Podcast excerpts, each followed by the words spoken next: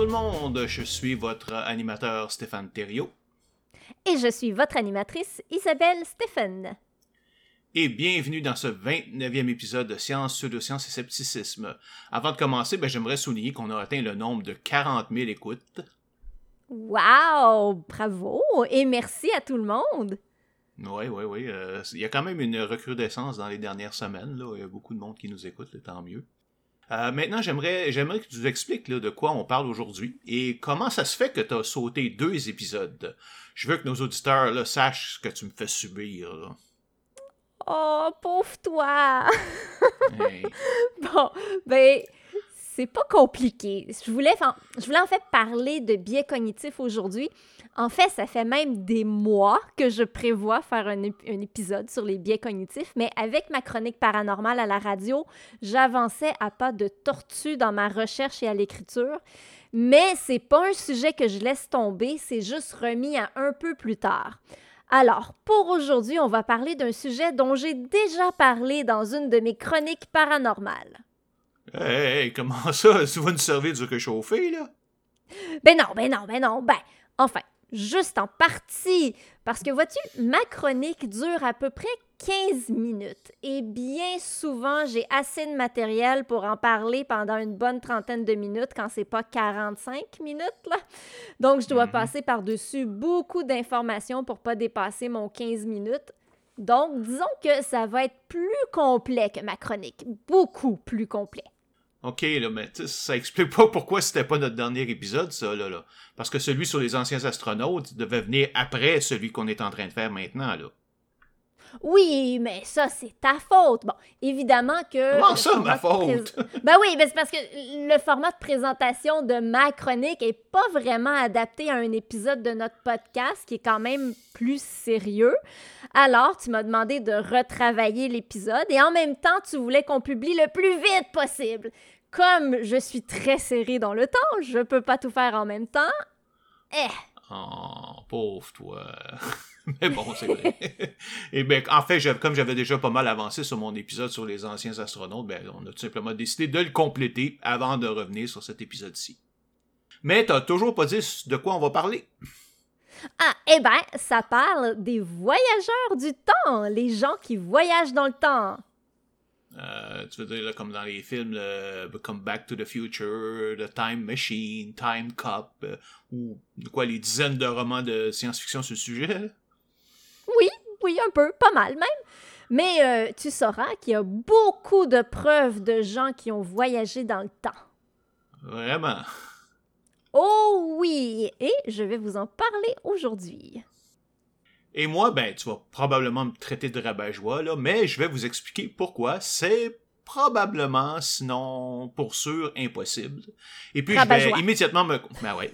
Et puis, je vais immédiatement me contredire en discutant de deux manières, l'une réelle, l'autre théorique, de voyager dans le temps, la dilatation du temps et les trous de verre. Oh, la belle contradiction! Mais comme d'habitude, on va commencer par notre section sur la covid dix-neuf.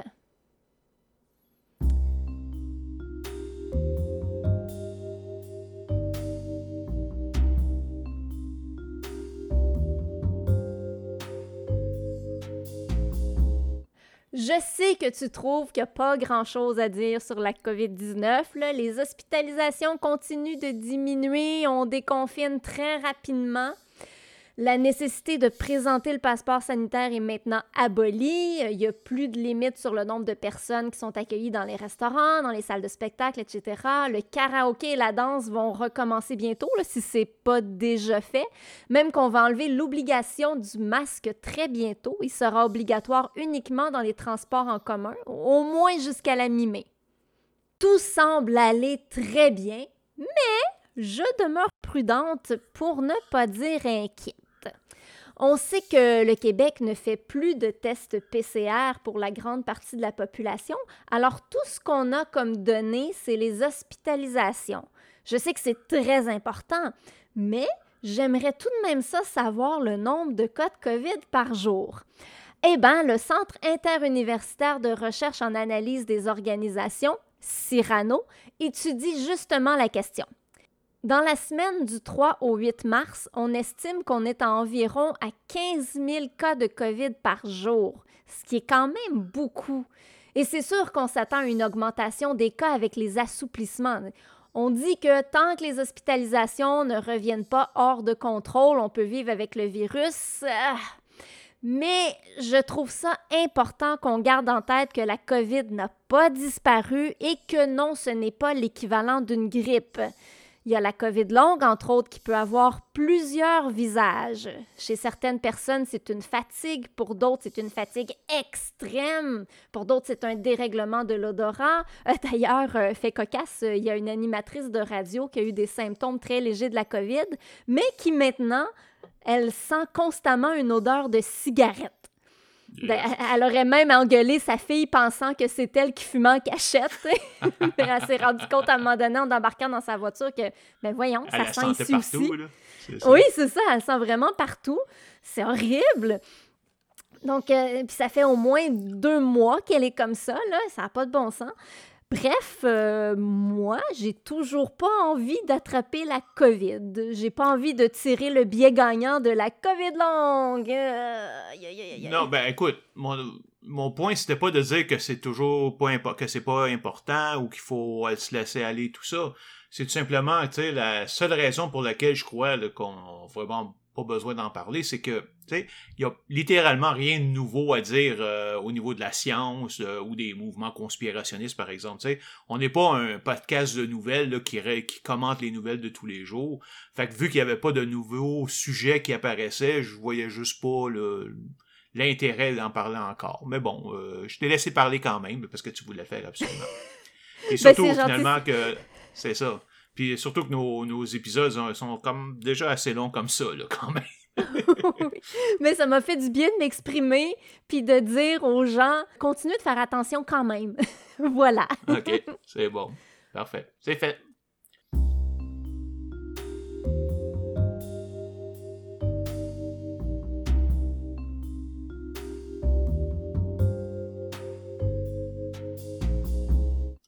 Alors, enchaînons maintenant sur notre sujet principal, donc immédiatement, ça va aller vite, comme ça on va pouvoir en parler beaucoup, les voyageurs du temps.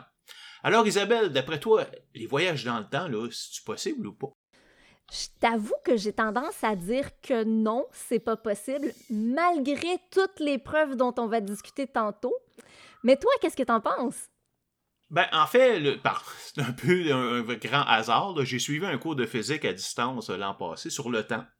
Alors, euh, que tu décides d'en parler de voyage dans le temps à ce moment-ci, ben, tu sais, c'est quand même une assez grande coïncidence. Wow! C'est presque une synchronicité, on pourrait dire! Ouh! Ben oui, c'est ça, là. Tout, tout, tout, tout, tout. En tout cas, euh, ce qui en ressort, c'est que le voyage dans le temps, tel que nous le montre la fiction, là, comme, euh, comme je parlais tout à l'heure, Doctor Who, The Time Machine ou Back to the Future, ben, c'est simplement pas possible selon notre compréhension actuelle de la physique. Oh! Bouh! Euh, ça, te prend, ça te surprend vraiment? Bon, de façon intuitive, non. C'est difficile à imaginer un monde cohérent qui pourrait exister si n'importe qui pouvait aller dans le passé pour modifier l'histoire, là. Sauf que c'est pas assez. Il faut que tu nous expliques pourquoi la physique moderne dit que c'est pas possible. OK, mais je te préviens, là, c'est pas nécessairement un sujet très simple à comprendre. Moi-même, là, tu sais, ça me semblait intuitivement très improbable que le voyage dans le temps soit permis, ben, comme parce que je me disais comme toi que le fait même qu'on ait une histoire établie, un passé puis une, un futur, est une preuve qu'on peut pas vraiment aller le modifier comme on veut. Et connaissant l'humanité, ben si c'était possible, ben ça se ferait certainement tout le temps. Imagine si, comme dans le film Time Cop, tu pouvais retourner dans le passé et investir, je sais pas, dans des compagnies dont tu sais qu'elles vont prospérer jusqu'au vingtième siècle. Tu sautes dans le passé, achètes des parts d'I B M ou d'Apple à quelques cents, puis hop, tu reviens à ton époque et tu es instantanément milliardaire. Ou encore, comme dans Back to the Future deux, tu reviens du futur avec un almanach contenant tous les résultats sportifs des cinquante dernières années et tu fais fortune chez les parieurs. Sauf que là, il y en a qui essaieraient de t'en empêcher ou carrément qui prendraient ta place, puis d'autres viendraient pour changer ça puis l'arrêter, lui, et ainsi de suite. Là, ça serait le bordel total. Exactement, puis c'est donc l'idée d'une histoire fixe et cohérente, ben ça disparaîtrait là, pratiquement instantanément. Mais en fait, c'est juste l'année dernière, avec le cours que j'ai suivi, que j'ai compris pourquoi la physique ne permettait pas. Bien que c'était un cours donné par un physicien, c'était quand même un cours d'introduction, donc il n'y avait pas de maths, ou au moins pas de maths très complexes. C'était donc un, un survol, et ce que je vais vous faire ici, c'est un survol d'un survol. Mais je pense quand même que je peux rendre ça quand même compréhensible au monde normal. Espérons-le, on veut pas mélanger tout le monde. Bon, on l'a fait quand même une couple de fois à date là, dans ce podcast-là, fait que je pense que ça, ça, ça va bien en général. Alors, je commence. Donc, on va commencer par la mécanique quantique. Donc, la, dans la mécanique quantique, la réalité, c'est représentée par un ensemble d'états possibles, et pour chacun de ces états, la probabilité qu'ils se produisent. Par exemple, si je suis au moment X, plusieurs situations sont possibles au moment X plus une seconde. Je peux continuer de faire ce que je faisais. Je peux arrêter pour que ma chatte puisse venir se coucher sur moi. Ou il y a un météorite qui va s'écraser sur ma tête. Non? À peu près tout est possible. C'est juste une question de probabilité. Et les différents états n'ont pas la même probabilité de se produire, évidemment. Tu sais, par exemple, il y a bien plus de chances que dans une seconde, je sois en train de continuer à écrire mon texte, ou de lire mon texte, plutôt dans ce cas-ci, euh, qu'une météorite me tombe sur la tête, on s'entend, là. Et il y a des choses qui sont tellement improbables qu'elles ne se passeront jamais dans l'histoire de l'univers, comme une voiture qui passe à travers un mur solide tout en restant intacte. Mais c'est théoriquement possible. Mais le fait qu'au niveau purement quantique, tous ces états sont possibles, même ceux où le prochain état est en fait l'état du passé. Donc au niveau de la mécanique quantique, rien n'empêche de remonter dans le temps. Et c'est pour ça qu'il y en a qui ont pu penser que le voyage dans le temps était possible. La mécanique quantique a le dos très large, hein? Beaucoup de gens croient que tout est possible grâce à elle. Oui, puis c'est pourquoi les charlatans l'utilisent toujours quand ils veulent vous vendre un remède magique. Et oh, les effets sont quantiques. Sauf que dans la vie de tous les jours, ben, le retour à un état passé, ça se produit pas. Si on pouvait aller dans n'importe quelle direction dans le temps, le passé n'existerait pas, ou plutôt ce serait, il serait tout aussi imprévisible que l'avenir, puisqu'on pourrait le changer à volonté. Mais c'est pas ce qui arrive, parce que dans notre vie de tous les jours, le passé est fixe, puis attention, là, je parle pas d'ici de l'interprétation qu'on en fait, mais bien de ce qui s'est vraiment passé, et le futur est incertain, toujours changeant, dépendant de nos actions. Pourquoi c'est comme ça? Ben, c'est à cause de ce qu'on appelle la flèche du temps. C'est quoi ça? Évidemment, on s'entend que c'est pas une flèche physique, là. En fait, la flèche du temps, c'est simplement un concept qui dit qu'il y a un commencement, puis une existence, et finalement une fin à tout. Et que le déroulement de l'existence se passe toujours dans un seul sens, du passé vers le futur. C'est complètement intuitif, là, et quand on dit qu'on ne peut pas voyager dans le temps, c'est faux. En fait, on voyage de façon continue dans le temps, vers le futur, une seconde à la fois. Passé, présent, futur. OK, c'est clair. Mais la question est maintenant de savoir pourquoi, puisque la mécanique quantique ne le force pas, la flèche du temps va toujours dans le même sens, du passé vers le futur. Et la raison pour cela, c'est l'entropie. L'entropie? C'est quoi ça, l'entropie? Euh, ben comment je peux te dire ça en termes vulgaires? Euh... Hey, pas de gros mots dans le podcast? Bon, OK, en termes de vulgarisation, d'abord. Là. On pourrait appeler ça, en fait, la mesure du chaos dans un système. Mais pas, on s'entend, c'est pas le chaos au sens philosophique, là, on s'entend, mais plutôt le degré d'organisation des particules de l'univers. Lorsque les particules sont organisées, que ce soit en planètes, en êtres vivants, en objets, et cetera, l'organisation est grande et on parle de faible chaos, donc d'une entropie faible. À l'inverse, si j'ai un champ d'énergie sans structure ou un gaz où toutes les particules sont mélangées de façon homogène, sans organisation, alors on dit que j'ai un grand chaos, une grande entropie. Est-ce que ça va jusqu'ici? Oui, c'est pas trop pire, c'est juste le mot qui est bizarre, là, entropie. Quand j'entends ça, je pense à un loup-garou, tu sais, lycanthropie, entropie, mais bon, continue, continue, c'est bon. Bon, on mélange un petit peu les choses quand même. Mais OK. Alors, selon la deuxième loi de la thermodynamique, l'entropie dans un système clos ne peut aller qu'en augmentant. Ce que ça veut dire en clair est que l'univers tel qu'il est ne peut aller que dans la direction où l'entropie... ou l'entropie, excusez-moi, je vais faire la, la, je vais faire l'erreur souvent parce que l'entropie, le mot est pas tellement facile à dire. Des fois, on a tendance à, à le dire comme entreprise alors qu'on rajoute des E, des R. Donc, euh, excusez-moi si je fais l'erreur, mais, mais bon, je reviens. Donc, euh, le, ce que je disais, c'est que l'univers, donc, tel qu'il peut être, tel qu'il est, ne peut aller que dans la direction où l'entropie devient de plus en plus grande. Je veux pas aller trop loin, là, mais quand même. Mais la flèche du temps vient essentiellement du fait qu'au tout début de l'univers, l'entropie était très faible. Et donc, comme elle ne peut qu'augmenter avec le temps, ben, l'univers est obligé d'aller vers le futur.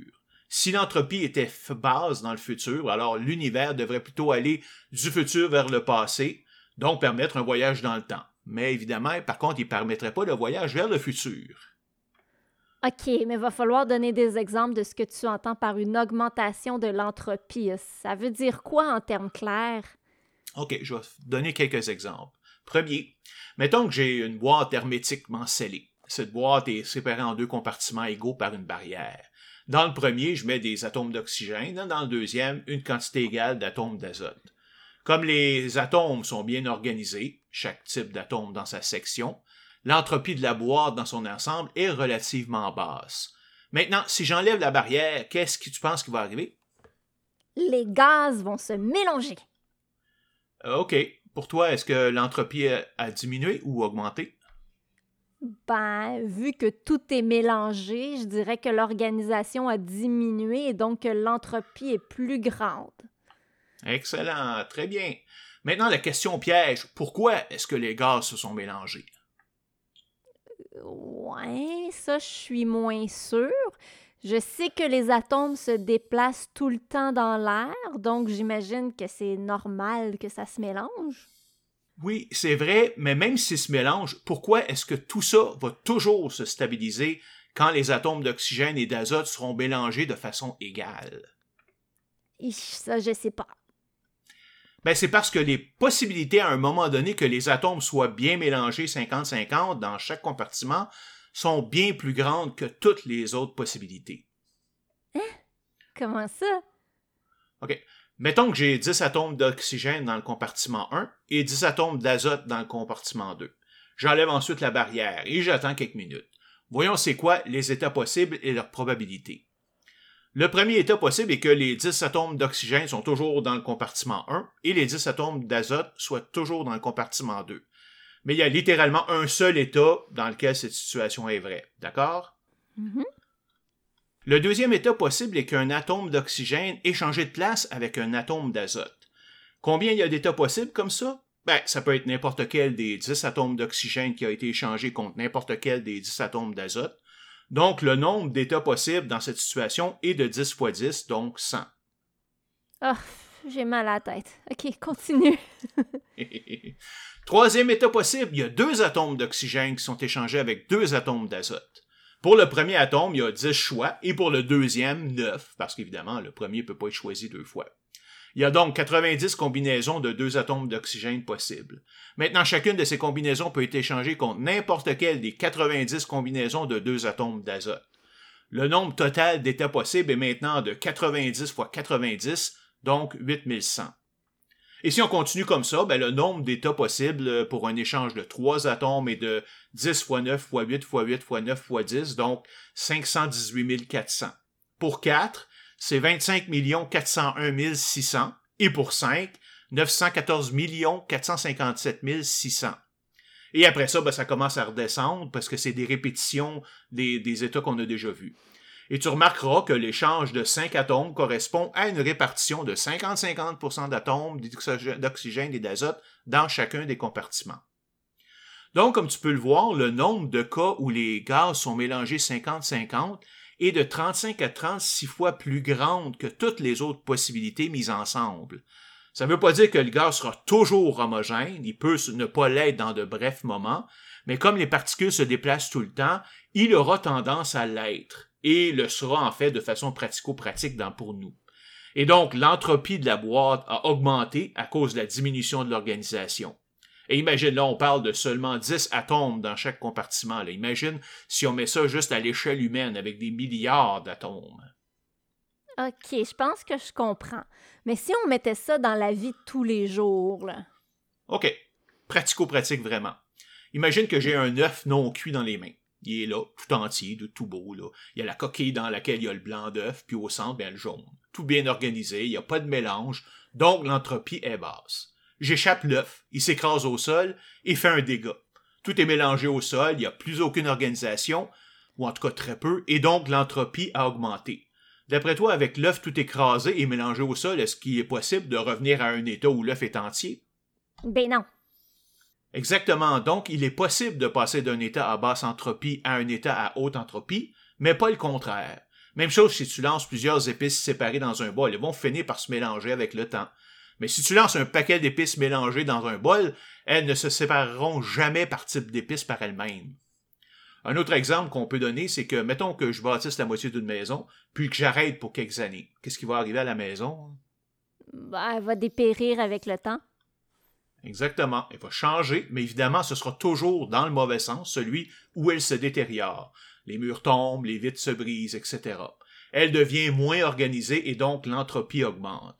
Tu verras jamais la maison s'améliorer par elle-même, là, et ce simplement parce qu'il y a tellement plus d'états possibles où elle se détériore par rapport à ceux où elle s'améliore, que tout changement qui survient aura très fortement tendance à la détériorer. Bien sûr, il y a peut-être certains petits changements qui, par pure chance, peuvent être bons, mais en général, ils ne dureront pas très longtemps. Donc, en résumé, on sait que l'entropie a commencé à un très bas niveau juste après le Big Bang, et ne peut qu'augmenter.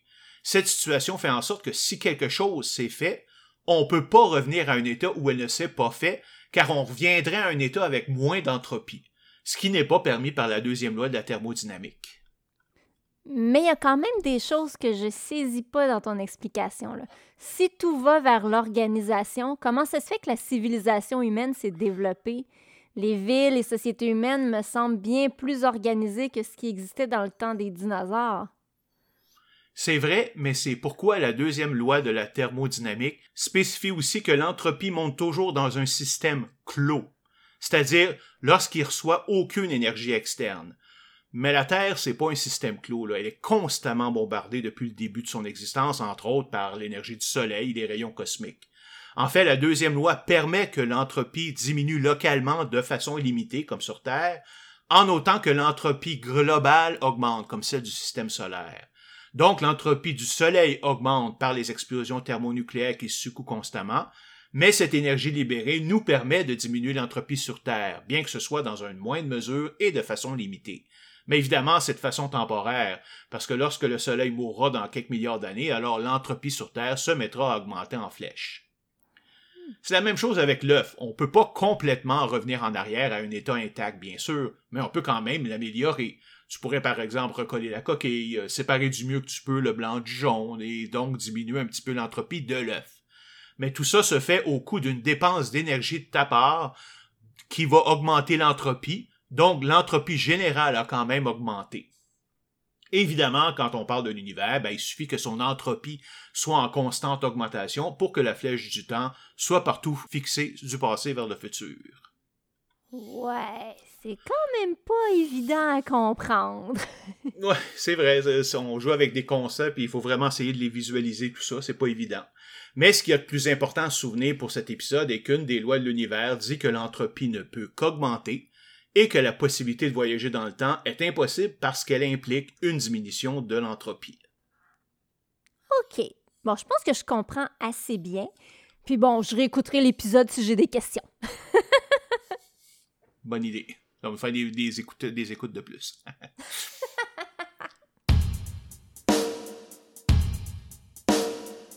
Bon, alors je reviens vers toi car tu me disais plutôt que tu avais des preuves que malgré tout ce que la physique en dit, le voyage dans le temps existe.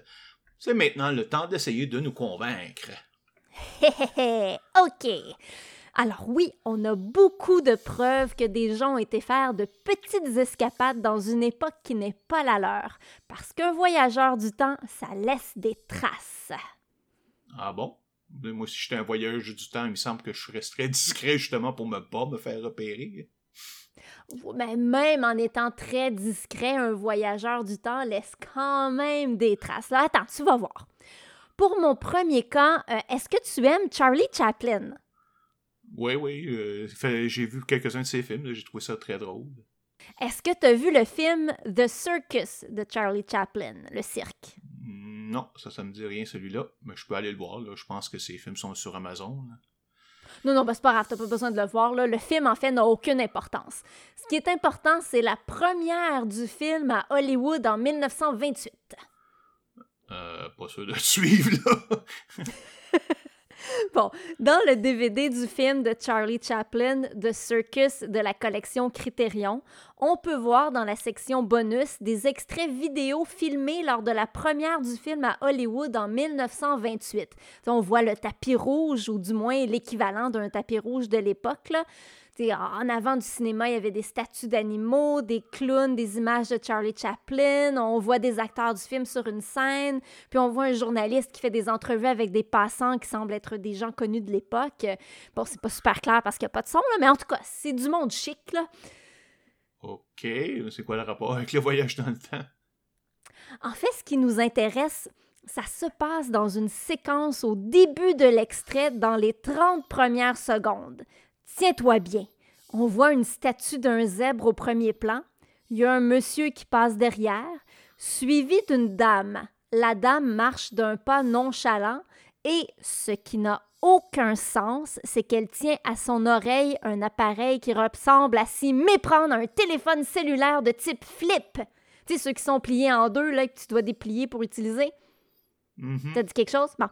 Alors, la femme marche, clairement en parlant au cellulaire, puis elle s'arrête et elle se retourne. On voit qu'elle est en train de parler, là, ses lèvres bougent et malheureusement, on change de plan. On ne revoit plus la dame qui n'était qu'une passante, mais wow! Avoue que c'est impressionnant! En dix-neuf cent vingt-huit, le cellulaire, c'était même pas dans l'imaginaire collectif, là, c'était de la science-fiction. J'ai vu l'extrait et c'est vraiment troublant. On peut le trouver facilement sur YouTube. Mm-hmm. Ben écoute, je l'ai vu moi aussi, tu sais, j'avoue effectivement que si tu le regardes comme ça, ça a l'air d'un cellulaire, on s'entend. Ah, sauf que, juste une petite quelque chose par exemple, là, euh, type de cellulaire flip, là, c'est déjà dépassé aujourd'hui, ils en utilisent même plus, là. Ça voudrait dire quoi que donc le personnage viendrait des années deux mille à deux mille dix, donc les voyages dans le temps auraient déjà été inventés? Absolument, les voyageurs du temps ne viennent pas nécessairement de notre futur actuel. Ah, OK, bon. OK. Mm-hmm. Attends, là, mon deuxième exemple va te jeter à terre. OK, j'ai hâte de voir ça. Bon, c'est un voyageur du temps du Canada. Oh, OK. Ça, ça revient pas, là. C'est comme, OK, vas-y. Je suis impatient de savoir ce que tu veux dire. OK, OK, bon. En dix-neuf cent quarante et un, en Colombie-Britannique, il y a eu la réouverture d'un pont, le South Fork Bridge de la ville de Gold Bridge. Ce qui s'est passé, c'est qu'en dix-neuf cent quarante, il y a eu une inondation et le pont a été endommagé. Il y a donc eu des rénovations majeures. C'est qu'en dix-neuf cent quarante et un que s'est fait la grande réouverture. C'était un gros événement et beaucoup de gens étaient présents. Un photographe a pris une photo de la foule. Et laisse-moi deviner, il y avait un voyageur du temps dedans. Oui! Mais personne s'en est rendu compte tout de suite. La photo est exposée dans un musée de Colombie-Britannique plusieurs décennies après, et c'est là que des gens ont remarqué quelque chose de pas normal. Dans la photo, on voit des femmes et des hommes de l'époque, bien évidemment. On voit que le chapeau était d'ailleurs très à la mode à ce moment-là. Les hommes mm-hmm. sont en complet, la plupart portent une cravate, mais il y a un gars qui sort de la masse. Il saute aux yeux, là. Il est habillé de façon hyper moderne. Il porte pas de chapeau. Il a des grosses lunettes de soleil noir. On dirait qu'il porte une veste et un T-shirt. Sur son T-shirt, on voit un logo avec la lettre M. C'est clair que ce gars-là n'est pas de la bonne époque. Puis la photo n'a pas été modifiée d'aucune façon, ça s'est prouvé. Ce gars-là était vraiment là en dix-neuf cent quarante et un. Euh, OK, c'est, c'est vrai qu'il sort du lot, là, mais pourquoi il n'y a personne qui réagit à sa présence? Si ses vêtements sont si anachroniques que ça, là.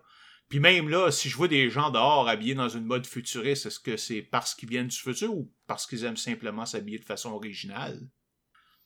Ben, ben, regarde, euh, selon moi, c'est probablement parce que le voyageur du temps s'est installé dans cette petite ville depuis déjà un bout de temps, puis que tous les habitants de la ville le connaissent, alors euh, ils sont habitués, ils portent plus attention à son look futuriste, là. Euh, puis bon, c'est vrai qu'il n'est pas habillé comme dans un épisode de Star Trek non plus, mais peut-être qu'il vient des années quatre-vingt-dix. Ça veut pas dire qu'il vient des années trois mille six cents parce que c'est un voyageur du temps, là. Euh, on dirait que je suis pas certaine de t'avoir convaincue. Bon, je vais avec mon troisième exemple, là. Peut-être que... Peut-être que... Alors, je vais t'emmener encore plus loin dans le passé. En mille huit cent soixante, le peintre autrichien Ferdinand Georg Waldmüller, ce que je prononce probablement très mal, a peint une toile appelée « The Expected One ». On pourrait traduire par « celle qu'on attend ». On y voit une femme qui marche sur un sentier et entre ses mains, elle tient un téléphone cellulaire et elle est clairement en train de texter. Elle a la tête penchée, elle regarde son cellulaire qu'elle tient devant elle à deux mains et on devine que c'est avec ses pouces qu'elle est en train de texter. C'est assez spécial et je répète que ça a été peint en mille huit cent soixante. Ouais, ouais. Celle-là, écoute, là, pour être honnête, là, ils vont la chercher loin. Tu sais, tout ce qu'on voit, là, c'est que la femme tient dans ses mains ce que plusieurs devinent être un cellulaire. Mais on ne voit pas d'écran, de boutons. En fait, tout ce qu'on voit, c'est qu'un, juste un petit rectangle noir aplati que la dame regarde en marchant. Ça pourrait tout aussi bien, je sais pas, moi, être un morceau de bois, une petite peinture dans un cadre ou un petit coffre à bijoux, là. Non, non, non, les autres, là, il y avait peut-être matière et réflexion, là, mais celle-là, c'est vraiment euh, n'importe quoi, là, quand même. Bon, bon, bon. Toujours monsieur sceptique. Mais là, j'ai mieux comme oui. preuve. Attache ta tuque. En faisant des recherches sur le sujet, je suis tombée sur une découverte particulière qui a été faite dans une tombe chinoise de la dynastie Ming. En deux mille huit, des archéologues ont trouvé une crypte qui date d'il y a plus de quatre cents ans. Elle n'avait encore jamais été ouverte. Oui, puis en passant, là, juste pour nos auditeurs, la dynastie Ming va de mille trois cent soixante-huit à mille six cent quarante-quatre. Ouais, bon, plus de quatre cents ans, là, ça peut dire sept cents ans. En tout cas, ça fait longtemps. Je te raconte ce qui s'est passé. Les archéologues ouvrent la crypte, trouvent un sarcophage. Ils doivent le nettoyer avant de l'ouvrir. Là, ils font enlever la terre, les pierres qui sont agglutinées autour. Eh bien, pendant le nettoyage, il y a un bout de pierre qui tombe sur le sol en faisant un son métallique. Un des archéologues prend l'objet. Il voit tout de suite que c'est une bague, il nettoie la bague et il est stupéfait de voir que la bague est la réplique exacte d'une montre moderne. On voit le cadran, des aiguilles qui indiquent dix heures six et en plus, derrière la montre, on peut lire le mot « Suisse ». C'est impossible que quelqu'un entre mille trois cent soixante-huit et mille six cent quarante-quatre pendant la dynastie Ming ait reproduit exactement sous la forme d'une bague une montre moderne. Euh, effectivement, c'est impossible. On peut facilement trouver des photos de cette bague sur le web. Je t'ai d'ailleurs envoyé un lien. Ouais, ouais. J'ai bien aimé que le site que tu utilises s'appelle ancient code dot com, là, tu sais, euh, code ancien point com, là. C'est une petite visite rapide montre qu'il s'agit finalement d'un site plein de pseudo-archéologie, là, comme on l'a vu dans le dernier épisode, de conspirationnisme et surtout de recherche sur les ovnis. Je suis sûr qu'on peut absolument se fier à leurs photos, là. Il n'y a pas un site un peu plus sérieux là, qui montre là, cette fameuse bague? Euh... Ben, j'ai pas trouvé de site plus sérieux, non. Mais euh, bon, gaga, si les preuves qui viennent du passé ne t'impressionnent pas, j'ai quelque chose de super moderne. Ça va, est-ce que ça va être aussi convaincante que celle du passé? Encore plus! Bon, c'est du passé quand même, mais d'un passé très, très proche. Il y a un homme qui est venu du futur et qui a laissé des messages sur des forums de discussion sur Internet entre les années mille neuf cent quatre-vingt-dix-huit et deux mille. C'est John, John Titor. Est-ce que ça te dit quelque chose? Pas en tout. Bon, son histoire est fascinante. Il affirme qu'il est un militaire de l'armée des États-Unis de deux mille trente-six et qu'il est en mission. Il doit retourner en mille neuf cent soixante-quinze pour retrouver un ordinateur I B M cinq mille cent dans le but de prévenir une catastrophe de son époque due au système d'exploitation UNIX, un problème semblable au bug de l'an deux mille, mais en l'an deux mille trente-huit. Puis ça, c'est un problème réel connu, là. C'est parce que les systèmes d'exploitation qui sont en trente-deux bits vont cesser de fonctionner en deux mille trente-huit. Aujourd'hui, on est passé aux soixante-quatre bits pas mal partout, là. La menace n'est pas aussi grande qu'elle l'était en mille neuf cent quatre-vingt-dix-huit. Euh, mais bon, est-ce que tu es au courant de ce problème? Ça fait trente ans que je travaille en haute technologie, fait que oui, je connais très bien ce problème-là. Mais continue, là, je trouve ça très drôle. Bon, après avoir effectué sa mission, Titor décide de rester en mille neuf cent quatre-vingt-dix-huit pour des raisons personnelles, plutôt que de retourner tout de suite en deux mille trente-six. Quoi? Ben, on le sait pas, c'est personnel. OK, OK, bon, bon. Bon, il reste jusqu'en l'an deux mille pour finalement retourner en deux mille trente-six. Pendant ces deux ans, de mille neuf cent quatre-vingt-dix-huit à l'an deux mille, il en profite pour faire quelques publications sur des forums de discussion de l'époque. Sa première publication parle du bug de l'an deux mille, où il affirme que ça va être un désastre lorsque les horloges vont s'arrêter à minuit le trente et un décembre mille neuf cent quatre-vingt-dix-neuf. Disons que ça s'est pas vraiment passé comme ça. Hein? Effectivement, mais c'est peut-être grâce à lui. C'est vraiment, vraiment pas le cas. Là, le problème de l'an deux mille, c'était, c'était connu depuis le début de l'informatique, là, dans les années soixante. Là. Dans le temps, alors que l'espace mémoire coûtait horriblement cher, ben, les programmeurs ont voulu sauver de l'espace en utilisant juste deux chiffres pour l'année au lieu de quatre. Tout le monde savait que ça pourrait causer un problème pour l'an deux mille, mais comprend que c'était dans les années soixante à quatre-vingts. Personne savait que ces applications-là seraient encore utilisées aujourd'hui en l'an deux mille. Donc, toutes les applications le moindrement modernes n'ont pas ce problème-là, là, tu sais, et aucun système d'opération non plus d'ailleurs, juste les applications. Évidemment, les compagnies qui utilisaient encore ces vieux systèmes savaient très bien qu'elles avaient un problème. Pas que les horloges et ordinateurs allaient soudainement, magiquement s'arrêter, comme Titor le dit, là, mais que leurs applications allaient penser qu'on était en mille neuf cents et non en deux mille. Et comme aucune de ces compagnies n'avait envie de faire faillite, de se faire poursuivre et fait d'avoir des paquets de problèmes, ben elles ont pratiquement toutes massivement investi pour corriger le problème. Certains bien avant mille neuf cent quatre-vingt-huit, le style quatre-vingt-quatorze quatre-vingt-quinze, donc ton Titor a rien à voir là-dedans. Bon, ok, peut-être. Mais il a aussi fait plusieurs prédictions. Tu sais, comme j'aime les prédictions. Ouais, évidemment, t'as même fait un épisode complet là-dessus. Là. Il va falloir y revenir d'ailleurs. Ah uh-huh. Et alors, euh, je te fais une liste de certaines de ses prédictions. Il parle d'une guerre avec l'Irak à cause d'armes nucléaires. Il dit que la Corée, Taïwan et le Japon vont être annexés par la Chine. Il dit que des scientifiques allaient créer un petit trou noir.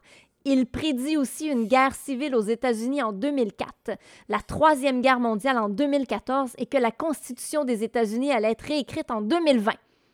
Hum, c'est impressionnant, là. Je lui donne à peu près un gros zéro virgule cinq sur six. Hmm? Dans le sens où, oui, il y a eu une guerre avec l'Irak, là, à cause de fausses armes de destruction massive, mais il n'y avait rien de nucléaire là-dedans. Et même là, c'était pas dur à prédire, là, parce qu'avec l'histoire précédente entre l'Irak et les États-Unis des années quatre-vingt-dix. Et évidemment, ben, il n'y a aucun mot sur les attentats du onze septembre, la pandémie du covid dix-neuf, la guerre Russie-Ukraine... Ouais, donc même dans le meilleur des cas, les choses ne se sont pas exactement passées comme il l'a prédit. Par exemple, il est encore simplement impossible de créer un mini trou noir. L'énergie nécessaire est encore plus grande que celle que le grand collisionneur de hadrons au CERN peut générer. Par contre, il y a un laboratoire israélien où des chercheurs ont réussi à créer un faux trou noir avec juste mille atomes. Mais bon, c'était pas un vrai. OK, OK, mais mettons un sur six en tout, là. Ouais, deux virgule cinq, ouais, ouais, c'est, c'est, c'est raisonnable. Mais attention, là, attention. Titor, il y a une explication sur le pourquoi notre futur allait possiblement être différent de son futur à lui et que ses prédictions n'allaient probablement pas toutes se réaliser. C'est qu'à chaque fois que quelqu'un fait un voyage dans le temps, ça fait une, en sorte que la ligne du temps, comme tu parlais tantôt, se transforme. Donc, son futur et notre futur vont être différents. Bon, ça a l'air un petit peu tiré par les cheveux. Ben, en fait, pas vraiment. C'est, c'est, si on pouvait vraiment modifier le passé, ben, ça serait normal, évidemment, que le futur soit changé en accord avec ce qu'on a changé. Mais en même temps, c'est une excuse parfaite pour justifier qu'on s'est trompé sur toute la ligne, là, tu sais. Et encore une fois, le comment... pourrait-on exister, toi, moi, n'importe qui d'autre, si le passé pouvait être changé à tout moment? Ouais, on dirait que, je sais pas là, mais euh, lorsqu'il parle de comment le voyage dans le temps fonctionne, euh, c'était pas n'importe quoi, là.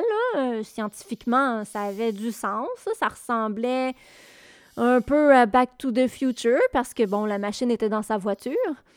Je pense que c'était pas une DeLorean, quand même. Non, pas une DeLorean. Ben, en fait, euh, je sais pas. Mais non, non, c'est pas ça, c'est pas une DeLorean. Euh, mais quand même, il disait pas n'importe quoi, là. Il avait une certaine logique. Il y a aussi sa mission, là, de retrouver un, ordi- un ordinateur I B M cinq mille cent qui fait en sorte que Titor est pris au sérieux par beaucoup de gens. Cet ordinateur-là, c'est un peu le premier ordinateur portable, il avait la taille d'une mallette. Et ce qui est vraiment spécial, c'est que dans cet ordinateur, il y avait un programme de cachet, un programme qui permettait de décoder et de régler un problème sur le système d'exploitation UNIX. Et ça, c'est quelque chose que monsieur et madame Tout-le-Monde ne savaient pas. Il n'y a qu'une poignée de personnes qui étaient au courant et c'est les gens qui ont travaillé sur le programme dans les années soixante-dix. Donc, il y a des choses vraiment crédibles dans cette histoire-là, tu trouves pas? Absolument pas. Ce qu'ils disent là, ça fait aucun sens. Tous les informaticiens le moindrement familiers avec Unix et Linux connaissent ce problème-là. Là. Tu sais, c'est pas caché. Et bon, je voulais pas perdre de temps avec ça, là, mais puisque Titor insiste, là, ben laisse-moi le démolir. Go! Bon, pour commencer, le problème, comme on dit lui-même, là, vient de la manière très spécifique que les systèmes Unix gardent la date. C'est pour ça que le problème ne concerne absolument pas les P C Windows, Macintosh et Android qu'on a chez vous. La manière que ça fonctionne, c'est que Unix a une date de genèse, qui est le premier janvier dix-neuf soixante-dix, et qui a un compteur qui s'incrémente de un à toutes les secondes. Donc, ce compteur représente le nombre de secondes depuis le premier janvier dix-neuf soixante-dix. Quand on veut avoir la date du jour, ben, tout ce qu'on fait, c'est qu'on ajoute ce nombre de secondes à la date de genèse. Le problème est que dans les systèmes Unix des années soixante-dix à deux mille, ce compteur est d'une longueur de trente-deux bits. Pas besoin de savoir ce que ça veut dire exactement, là, mais ce qui est important est que la valeur maximum d'un compteur de trente-deux bits est de deux exposant trente-deux moins un, ou quatre milliards deux cent quatre-vingt-quatorze millions neuf cent soixante-sept mille deux cent quatre-vingt-quinze secondes. Si tu ajoutes un à ça, le compteur retourne à zéro et ça arrivera effectivement en deux mille trente-huit. Donc, il a raison. Ben non, parce que pratiquement tous les ordinateurs modernes sont maintenant des ordinateurs de soixante-quatre bits, pas de trente-deux. Donc, le compteur de secondes est aussi de soixante-quatre bits. Et si vous pensez que ça veut simplement dire que ça va prendre deux fois plus de temps pour atteindre sa limite, ben vous vous trompez de façon royale. Il peut maintenant aller jusqu'à deux exposant soixante-quatre moins un, donc dix-huit virgule cinq quintillions de secondes avant de retourner à zéro. Ça représente donc à peu près six cent treize milliards d'années. Donc, on est maintenant pas mal sûr qu'on n'aura pas de problème en deux mille trente-huit. Ah bon? Ouais. Mais en fait, euh, bon, ça ne me surprend pas parce que, ben, j'ai trouvé des explications naturelles à chacune des preuves de la présence des voyageurs du temps. Comment ça, là? Tu nous aurais menti? Ben oui, un petit peu, un petit peu, là. Bon, dans le cas de la dame avec le téléphone cellulaire à la première du film de Charlie Chaplin, Circus, eh ben, il semble que c'est un dispositif d'aide auditive super moderne de l'époque. Ça ressemble juste à s'y méprendre à un téléphone cellulaire flip, au moins superficiellement, là. Mm-hmm. Au sujet du gars qui détonne dans la photo de dix-neuf cent quarante et un avec ses lunettes de soleil noir, son t-shirt avec le M dessus et sa veste, ben finalement, tout ce qu'il porte, c'est bel et bien des vêtements et des accessoires de l'époque. Ce style de lunettes de soleil est apparu en dix-neuf cent vingt. Quant à son t-shirt avec la lettre M, quand on y regarde de plus près, ça ressemble à un chandail avec l'emblème des Maroons de Montréal cousu dessus. Les Montreal Maroons, c'était une équipe de hockey. Et la veste qu'il porte, c'est une veste qu'on pouvait trouver à cette époque-là. C'est sûr qu'il n'est pas habillé aussi chic que les autres personnes dans la photo, mais ça ne veut pas dire qu'il vient du futur. OK. Et pour la peinture des Expected One, euh, qu'est-ce que la dame avait dans ses mains? Bon, évidemment, elle ne texte pas sur son cellulaire. Euh, en faisant des recherches sur l'œuvre, on apprend que l'artiste a voulu peindre un petit livre de prières entre ses mains. Ben voilà. Je suis pas surpris, là. Au sujet de la découverte de la bague en forme de montre suisse retrouvée dans un tombeau datant de la dynastie Ming, eh bien, il s'agit d'un canular. La photo a été truquée avec Photoshop. Ouais, celle-là était un petit peu évidente quand même, surtout quand on voyait de quel site elle venait. Bon, puis finalement, pour ce qui est de John Titor et de sa mission, ben... tu sais, en disant que ses prédictions ne se réaliseront peut-être pas, comme tu le disais tantôt d'ailleurs, euh, ça lui enlève quand même un petit peu de crédibilité. Un peu. Et là, il y a aussi le fait que ses explications ne font aucun bon sens là, pour quelqu'un qui connaît la technologie. Là. Bon, ouais, ok, ok. Bon, disons beaucoup. En fait, ça lui enlève toute crédibilité, il n'en reste plus. C'est, c'est une porte de sortie facile, là. Peu importe ce qu'il dit, que ça arrive ou pas, dans les deux cas, ça confirme que son histoire est vraie. Si ça arrive, il l'a prédit. Si ça arrive pas, c'est grâce à son intervention. Alors non, ça marche pas. Mais je veux vraiment que tu m'expliques comment il disait pouvoir voyager dans le temps, là. Je veux le savoir, là. Ça m'intrigue. OK, ben gars, je te donne les détails, mais je sais pas du tout ce que ça veut dire, sauf que ça sonne scientifique, OK? Titor a décrit sa voiture à voyager dans le temps comme une masse stationnaire avec une unité de déplacement temporel alimentée par deux singularités positives qui produisent un cylindre de Tipler. Tipler, okay. Je sais pas trop, là. Il parle de deux compartiments électromagnétiques pour les deux micro-singularités. Un injecteur d'électrons pour changer la masse et la gravité des micro-singularités, un système de refroidissement et de dispersion des rayons X des détecteurs de gravité, quatre horloges au césium et trois ordinateurs centraux. Eh boy, quel paquet de technobabble! À ce que je peux comprendre, là, il décrit un paquet d'objets utilisés en physique, mais il n'explique pas du tout comment ça fonctionne. Sauf que c'est basé sur des micro-trous noirs, ce qu'on appelle des, ce qu'on appelle des micro-singularités. Tu sais, c'est comme si tu me demandais comment fonctionne un ordinateur et je te décrivais comme une boîte métallique avec un C P U, un boss, de la mémoire, un clavier, une souris et un écran, et que quand tu presses sur le bouton Power, ben ça crée une machine intelligente. Ça te dit pas du tout comment l'ordinateur fonctionne, les principes électroniques utilisés, le microcode, les circuits de calcul, la communication de l'information, le stockage, le code binaire, et cetera. En fait, cette description est à peu près la même que dans Back to the Future, sauf qu'il a remplacé le flux capacitor puis le Doctor Fusion là, par quelque chose qui sonne vaguement scientifique, là. Ben, c'est probable que ce gars-là a étudié en physique ou qu'il a lu des livres sur le sujet et qu'il s'est tout simplement monté un personnage. Oui, puis absolument. Tu sais, je serais capable de sortir une explication comme ça, même si je suis pas un physicien, là, juste parce que j'ai effectivement lu un peu sur la physique des livres de, de, pour en connaître plus. Là. Tu sais, en fait, c'est relativement facile pour quelqu'un qui connaît un peu la physique d'imaginer une méthode qui pourrait sembler vraisemblable pour ceux qui y connaissent rien. C'est une manière normale de travailler, d'ailleurs, pour ceux qui veulent exploiter les gens avec des remèdes miracles. Ouais. Bon, il a peut-être fait ça juste pour le fun, mais en janvier deux mille trois, le site john titor point com fait son apparition, un site où on parle de lui, où l'on vend aussi des t-shirts, des autocollants, des tasses et un livre, un livre écrit oh. par la fondation John Titor incorporée. Je trouve ça un petit peu louche. Ça se pourrait-tu que la personne derrière John Titor ait voulu se faire un petit peu d'argent avec cette histoire-là? Ou justement créer toute cette histoire de voyageurs du futur pour justement se faire un maximum de fric, hein? Je pense que c'est très probable. Je sais pas si ça dit quelque chose, mais euh, en deux mille neuf, il y a eu une expérience très intéressante organisée par Stephen Hawking, le populaire physicien, théoricien, cosmologiste et auteur du Royaume-Uni. Il a organisé un party pour voir si le voyage dans le temps est possible ou pas. C'est génial. Ce qu'il a fait, c'est très simple.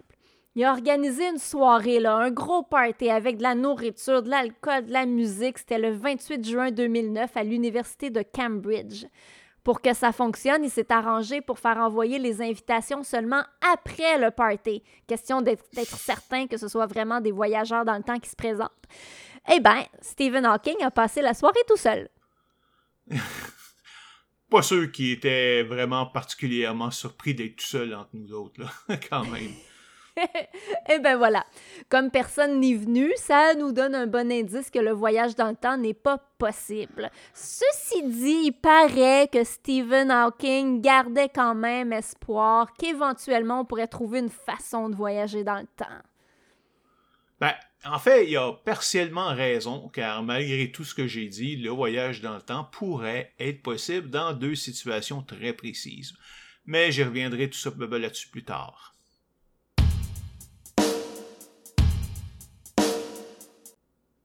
Maintenant, je vais t'emmener ailleurs. Je vais te parler d'un phénomène que beaucoup de gens croient relié au voyage dans le temps, l'effet Mandela. L'effet Mandela, là, comme dans Nelson Mandela?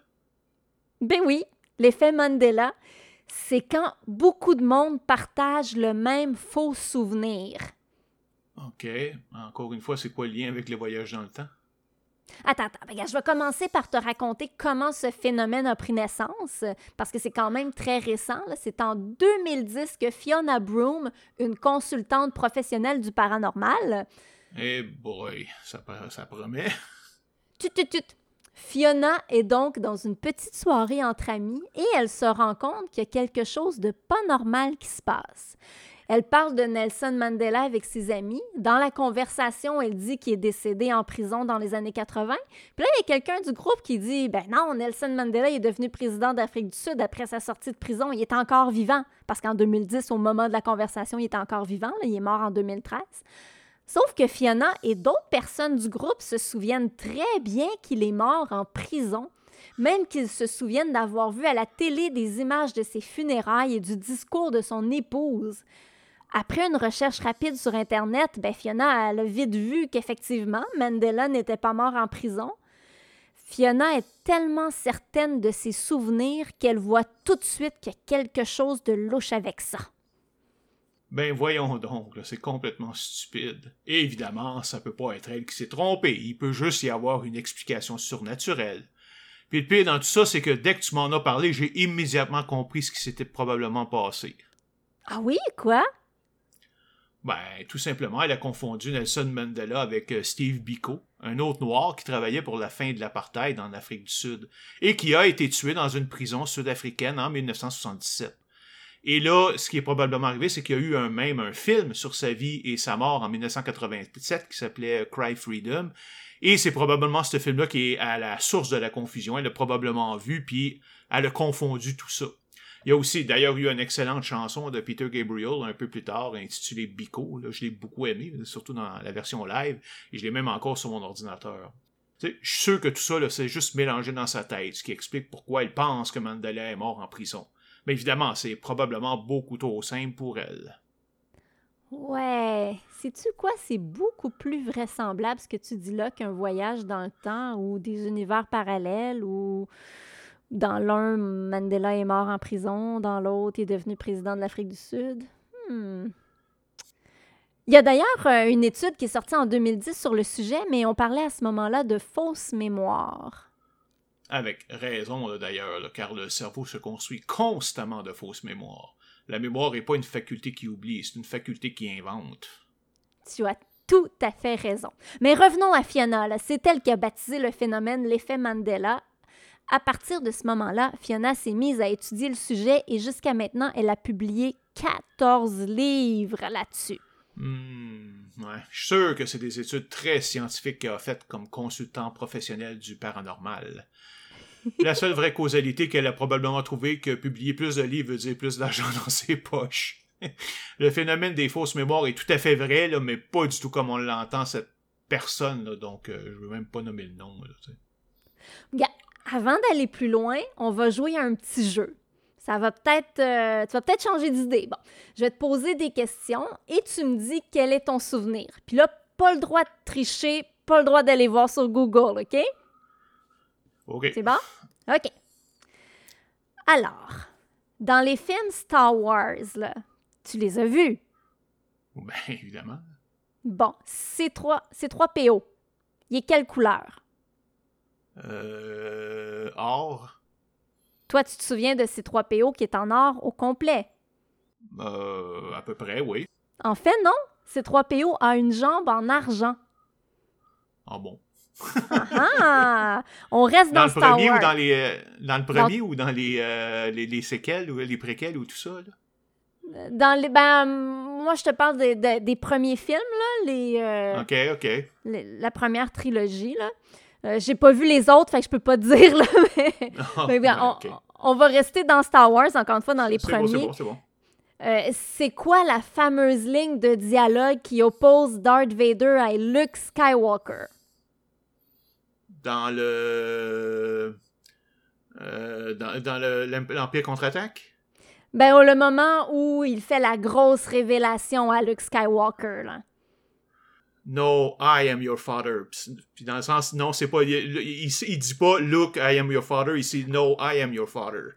Ah bon, ben tu l'as eu parce que tu vois, la majorité des gens se souviennent de « Luc, je suis ton père ». Ouais. C'est ça, exactement, parce que je me rappelle du, c'est ça, je me rappelle de l'échange au complet, je l'avais appris, je ne sais pas pourquoi, mais c'est okay, ça, quand okay. il disait « Luke, I am your father », non, c'est pas ça qu'il dit.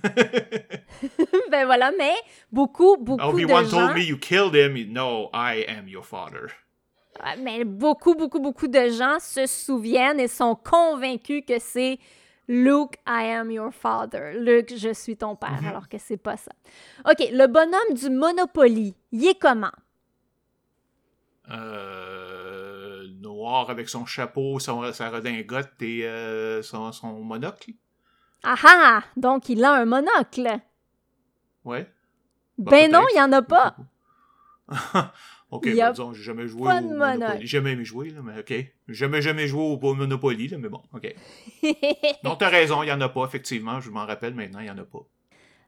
Est-ce que t'es un fan des Pokémon? Non, pas du tout. Ah, je, est-ce que tu je connais, connais un peu là-dedans. Pikachu? Tu connais pas Pikachu? Pétan, OK, pétan. Bon, Pikachu, pétan. Là, ouais, ouais. OK, bon. Sa queue, elle est quelle couleur? J'en ai aucune idée. OK. Bon, la plupart des gens... Tout le monde va dire gens... jaune, ben, évidemment, j'imagine, là, mais... Ben, en fait, la plupart des gens vont dire jaune avec une ligne noire au bout. Mais non, la uh-huh. queue de Pikachu est uniquement jaune. OK, la okay. fameuse statue du penseur de Rodin, son point, il est où? Son point, euh, il est sur... Euh, il, il est posé sur son genou et euh, il a le menton posé sur sa main. Ben, t'es très bon, c'est effectivement là. Son point est sur, sous son menton, là. Euh, mais la plupart des gens vont se souvenir que son point est sur son front, alors que non, il est sous son ah, menton. Mm-hmm. Puis, euh, tu sais, là, le, c'est quoi déjà le prénom là, de la grande chanteuse et actrice, là? Son nom de famille, c'est Streisand. C'est quoi, c'est quoi son prénom? Barbara? Oui, ça s'écrit comment, donc, euh, son prénom? Ça s'appelle c'est comment? B A R B R A. Je pense. Ah ben, tu l'as aussi. T'es vraiment bon parce que la majorité ouais, des gens se souviennent ça. de... Barbara. Barbara, exactement. B A R B A R A, alors que non, c'est B A R B R A. Wow! Puis, euh, bon, encore un autre parce que c'est le fun, je m'amuse. Dans Blanche-Neige, l'animation originale de Walt Disney, là, qu'est-ce que la reine sorcière dit à son miroir? Euh, je ne sais pas, je ne l'ai jamais vu. La ben, plupart je... des oui, gens... Mais, évidemment. C'est ça, on va dire euh, « Miroir, miroir, quelle est la plus belle euh, en ce royaume » ou quelque chose du genre, là, mais... Ah ben oui, tu vois, c'est très similaire à ce que les gens se souviennent. Beaucoup, beaucoup de gens se souviennent de « Miroir, mon beau miroir, dis-moi qui est la plus belle ». Eh ben non, ce qu'elle dit, c'est « Miroir, magique au mur, qui a beauté parfaite et pure ». C'est quand même j'en loin, ai un, mais... là. Ouais, c'est ça. Ben j'en, j'en ai eu même un, moi, dans Star Trek. Tout, tout le monde connaît l'expression « Mia Scotti ». Sais-tu ouais. combien de fois ils disent dans la série? Aucune idée. Je pense que zéro. Zéro? Ben, il, a, okay. il, a, il l'a jamais mentionné comme ça. Il a, il a, il a subi plein, il a, il a dit plein de variations, hein, Shatner, de variations de cette phrase-là, mais c'est jamais celle-là particulièrement qu'il lui, qu'il a dit. Fait que c'est comme rentré, mais non, il y a personne qui l'a dit. Ben, c'est ça, mais c'est, avoue que c'est bizarre quand même, là. Mm-hmm. Ouais. T'es... Fiona Broome, qui a étudié le sujet depuis les dix dernières années, nous donne quelques explications. Bon, elle dit qu'elle n'a pas la réponse absolue, mais elle a des théories très intéressantes. Dont le voyage dans le temps, évidemment. Effectivement, et c'est sa théorie la plus plausible. Plausible? J'ai hâte de voir ce qu'elle considère moins plausible que le voyage dans le temps. Bon, mais on va commencer par expliquer sa théorie de voyage dans le temps, là. Selon elle, il y a un groupe de gens qui possèdent la capacité de voyager dans le temps. Il y aurait, semble-t-il, un lien avec le Conseil européen pour la recherche nucléaire. Donc, eux, ils auraient trouvé le moyen de voyager dans le temps et leurs actions font qu'il y a des petits changements dans notre vie d'aujourd'hui. Le voyage dans le temps se ferait grâce à une machine qui s'appelle The Large Hadron Collider, en français le grand collisionneur de hadron. dont j'ai été très, très, très brièvement parlé tout à l'heure, là. Euh, c'est un accélérateur de particules qui a été mis en fonction en deux mille huit. La machine est supposée servir à plusieurs choses, dont vérifier certaines théories comme la théorie des cordes, euh, théorie qui dit qu'il y a des dimensions supplémentaires en plus des trois dimensions que l'on connaît, euh, et, et du temps. Aussi d'étudier la possibilité de la supersymétrie. Ça, c'est le principe que chaque type de particule possède un alter ego.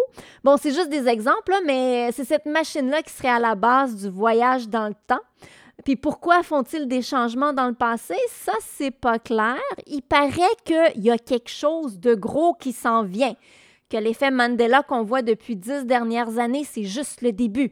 Il paraît que le fait que nous avons maintenant tous ou presque tous un téléphone cellulaire va avoir un impact très important dans un futur rapproché. Oh, je tremble dans mes culottes. C'est, c'est comme... C'est de la foutaise. C'est, c'est vraiment n'importe quoi. Ça prend vraiment quelqu'un euh, spécialiste du surnaturel pour nous imaginer des stupidités comme ça, là. Et oui, je connais un petit peu la théorie des cordes là, avec ses dix dimensions, là, et non pas un nombre infini, mais dix dimensions. J'ai, j'ai lu un livre de, qui parlait de ça, un livre de physique euh, qui parlait de ça. Mais le problème, c'est qu'elle est impossible à prouver. Dans ce qu'on connaît aujourd'hui, actuellement, avec toute notre technologie, c'est impossible. Le grand collisionneur n'a rien à voir là-dedans. Mais que ce soit la théorie des cordes, la supersymétrie ou autre chose, donc la, les vagues gravitationnelles de, de Einstein, entre autres, aucune de ces théories n'a de rapport avec le voyage dans le temps. Tout ce qu'elle raconte, là, c'est l'équivalent de dire que la mécanique quantique est magique et que notre conscience influence les quanta au niveau subatomique. C'est, c'est de la bouillie pour les chats, là, ou plutôt ben, pour profiter de ceux qui connaissent rien à la physique des particules. Mais bon, euh, je suis curieux, là, c'est, c'est quoi les autres théories moins plausibles que ça, là? Ben, une théorie assez répandue est que nous sommes tous dans une matrice branchée à un ordinateur super puissant et notre monde, c'est enfin un genre de jeu vidéo, puis des fois, il y a des glitches, des bugs, et c'est ça l'effet Mandela. Exactement comme le film La Matrice, là, pareil. Oh. OK, bon, j'ai rien à dire là-dessus. Là. Ça, ça vaut même pas la peine. Là. Prochain. Une autre théorie, c'est qu'il y a plusieurs univers parallèles qui sont presque identiques. Une fois de temps en temps, les univers s'entrecroisent et il y a des choses qui changent d'un univers à l'autre. Donc, supposons que dans cet univers-là, un matin des années trente, un des scénaristes du film Blanche-Neige, on va dire Ted, il sort de chez lui, il trébuche et se foule un pied. Il ne peut pas se rendre au bureau pour travailler sur le scénario. Il s'en va à l'hôpital. Ce matin-là, c'est sur la scène du miroir que les huit scénaristes travaillent et c'est Meryl qui suggère la phrase « miroir magique au mur qui a beauté parfaite et pure ». Les autres scénaristes approuvent la phrase. Dans notre univers à nous, Ted, il trébuche pas en sortant de chez lui. Quand Meryl suggère la phrase « miroir magique au mur », lui, il dit « je suis pas sûr, je dirais plutôt « miroir, mon beau miroir, dis-moi qui est la plus belle ». Et là, tout le monde approuve sa phrase à lui. Donc nous, c'est notre souvenir. Sauf que lorsque les univers se sont entrecroisés, ça a laissé des séquelles et ça a fait en sorte que la phrase qu'on entend maintenant dans Blanche-Neige, c'est celle de Meryl. Cette théorie-là explique aussi la présence de fantômes comme étant des gens qui sont bien vivants mais qui font partie d'un univers parallèle. Il y aurait donc parfois des petits bugs qui font que les univers se mélangent. Donc, une partie de la population garde le souvenir de l'univers original et une autre partie de la population se souvient du bug comme étant leur réalité. Ouais. Ils ont probablement crossé les streams, là, comme ils disent dans, dans Ghostbusters. Là. en, fait, en fait, si je regarde ça, c'est, c'est carrément l'explication la plus probable qu'elle nous propose. Parce que oui, euh, j'ai déjà entendu cette idée d'univers parallèle. C'est, c'est bien connu dans le monde de la science-fiction, puis même en physique. Il y a même une interprétation de la physique quantique qui suggère l'existence de plusieurs univers.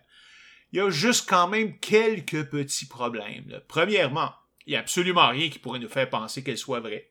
Euh, je veux bien penser que j'ai un dragon invisible, inodore et insubstantiel dans mon condo, là, mais ça n'en fait pas la réalité. Surtout si j'ai aucune preuve, même si c'est théoriquement possible.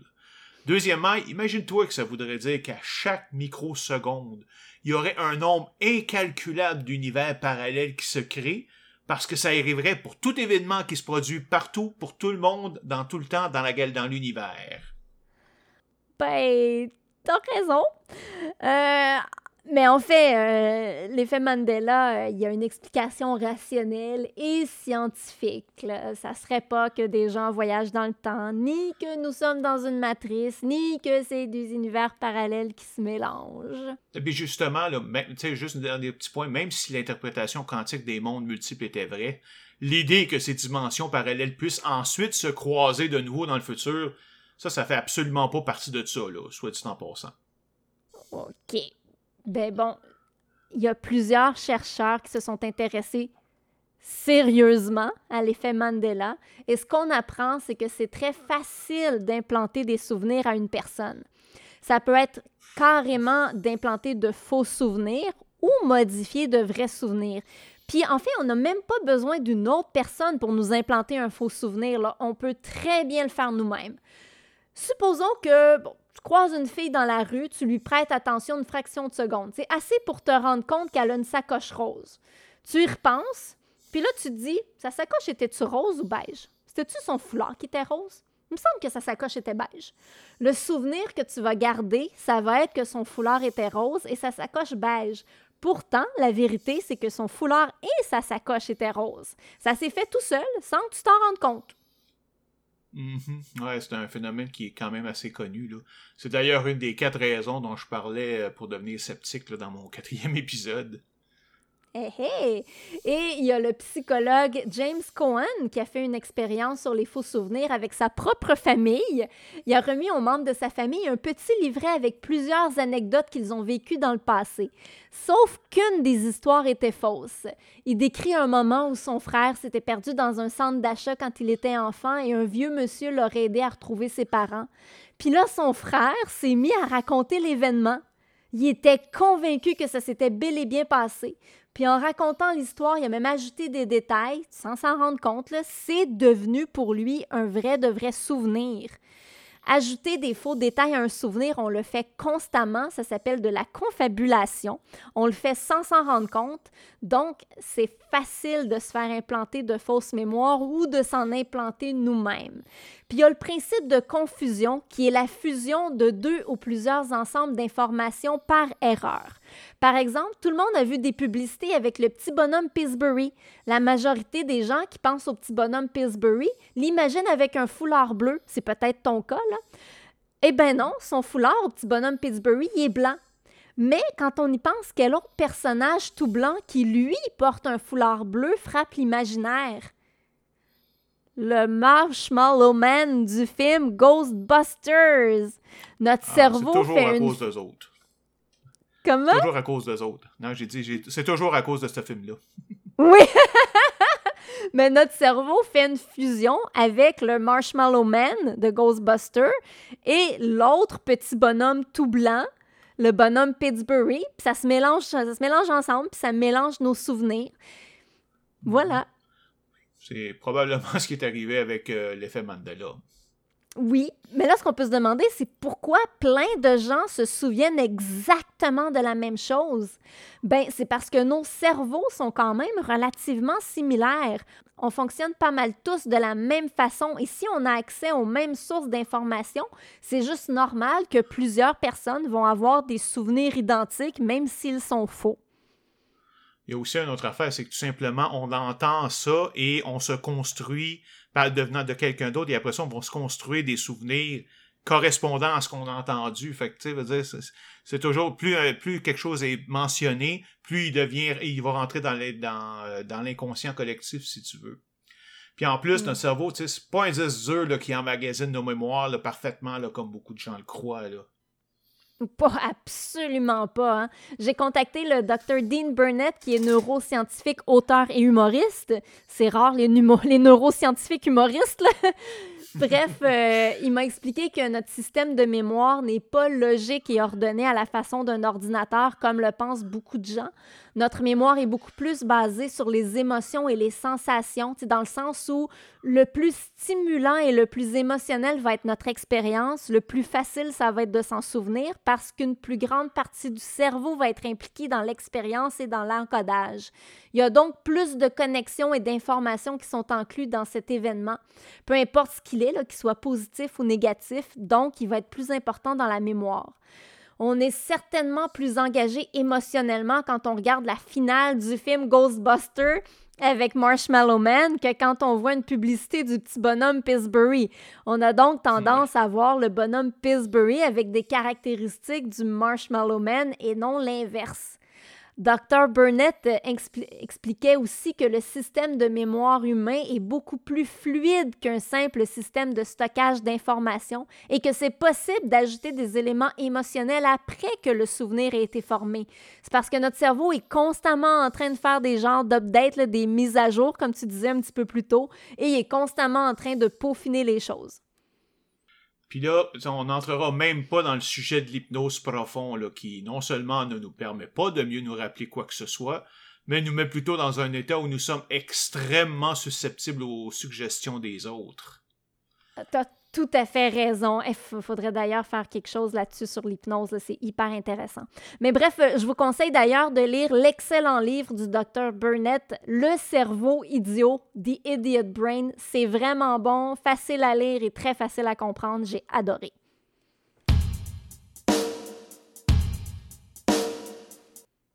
On entre maintenant dans notre dernière section des voyages dans le temps, l'expérience de Philadelphie et le projet Montauk.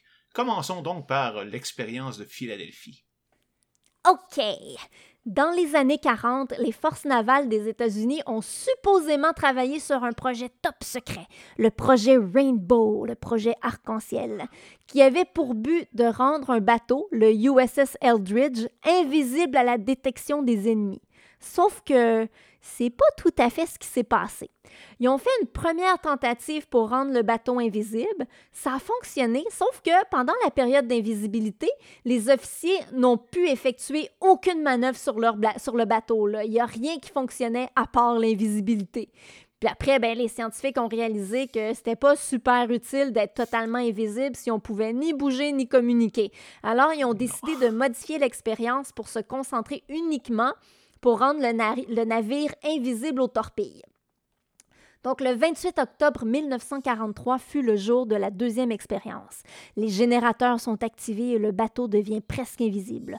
On voit le contour du bateau sur l'eau, puis après quelques secondes, il y a un grand flash bleu et le bateau disparaît complètement.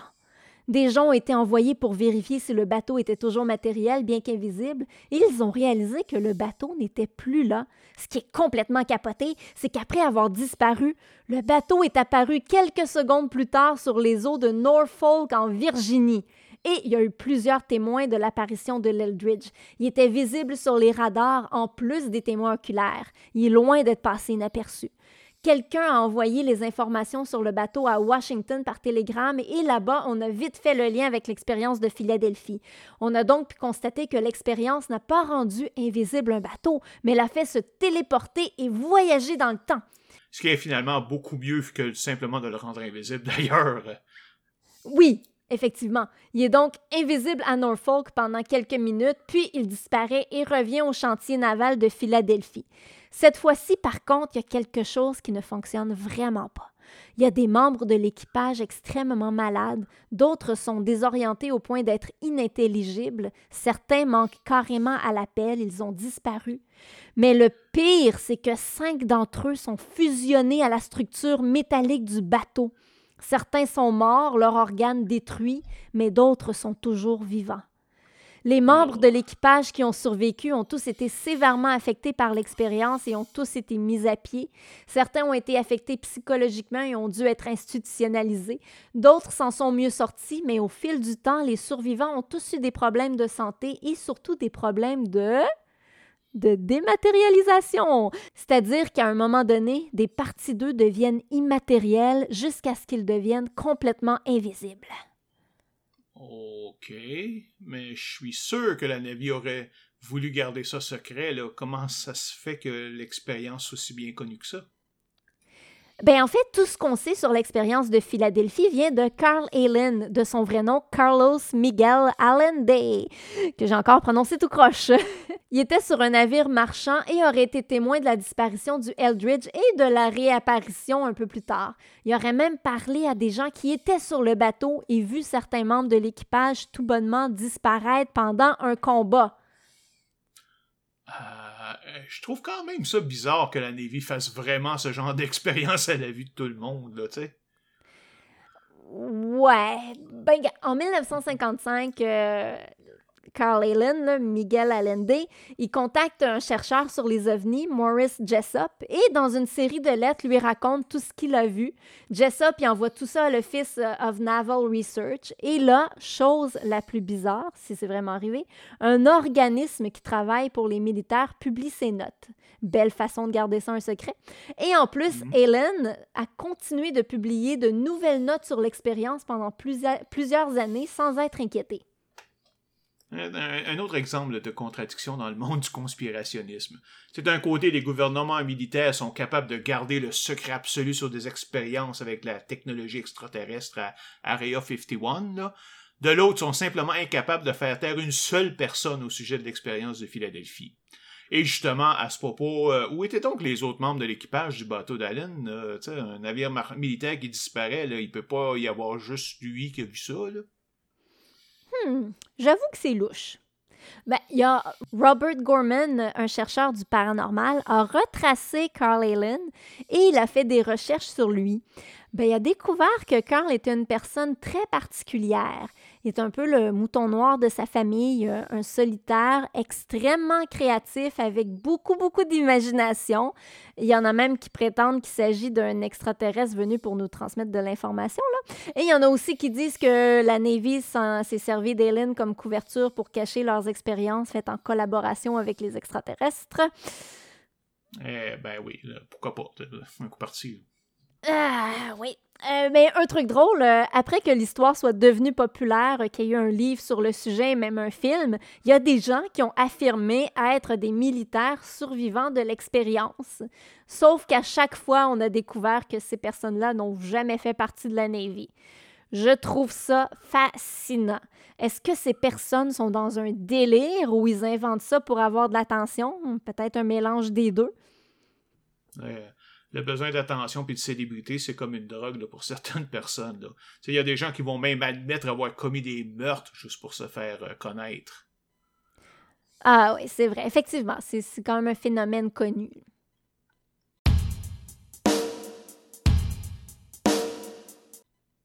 Passons maintenant à notre dernière supposée preuve que des gens ont voyagé dans le temps, le projet Montauk. OK. On va commencer par dire que Montauk est une base de l'armée de l'air américaine dans l'État de New York.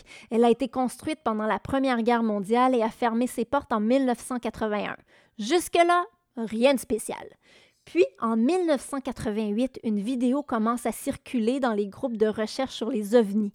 Ce vidéo intitulée « The Truth About the Philadelphia Experiment » en français, la vérité à propos de l'expérience de Philadelphie, dont on vient juste de parler, là, dit que la base était un centre de recherche pour le contrôle de la température, le contrôle des émotions et de la pensée, la télépathie, la téléportation et le voyage dans le temps, et que tout ça était la continuation de l'expérience de Philadelphie. Rien que ça. Mm-hmm. Puis on sait, tu sais, ouais, on sait, tu sais qui a fait la vidéo? Oui, il s'agit de trois hommes. Le premier, un ingénieur du nom de Preston Nichols, dit commencer à se souvenir qu'il avait participé à un paquet de ses expériences, mais qu'on lui lavait le cerveau régulièrement pour qu'il oublie tout. En fait, il disait vivre une vie normale le jour et participer à ses expériences paranormales le soir. Il aurait été expulsé du groupe parce qu'il commençait à se rappeler ce qui se passait lors des expériences. Donc, comme ils se souvenaient de ce qu'ils ne devaient pas se souvenir, ils l'ont laissé aller. C'est, c'est, c'est logique, là, me semble. Hein? Ouais, bon, faut pas trop réfléchir, là. Comme j'ai dit, euh, la base aurait officiellement fermé en dix-neuf cent quatre-vingt-un, mais en réalité, des expériences bizarres auraient continué à y être menées.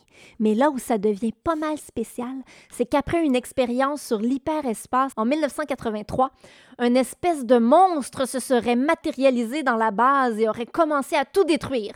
En tentant de l'arrêter, les chercheurs se seraient rendus compte que leur champ électromagnétique s'était connecté avec celui de l'U S S Eldridge, le fameux navire utilisé lors de l'expérience de Philadelphie en dix-neuf cent quarante-trois.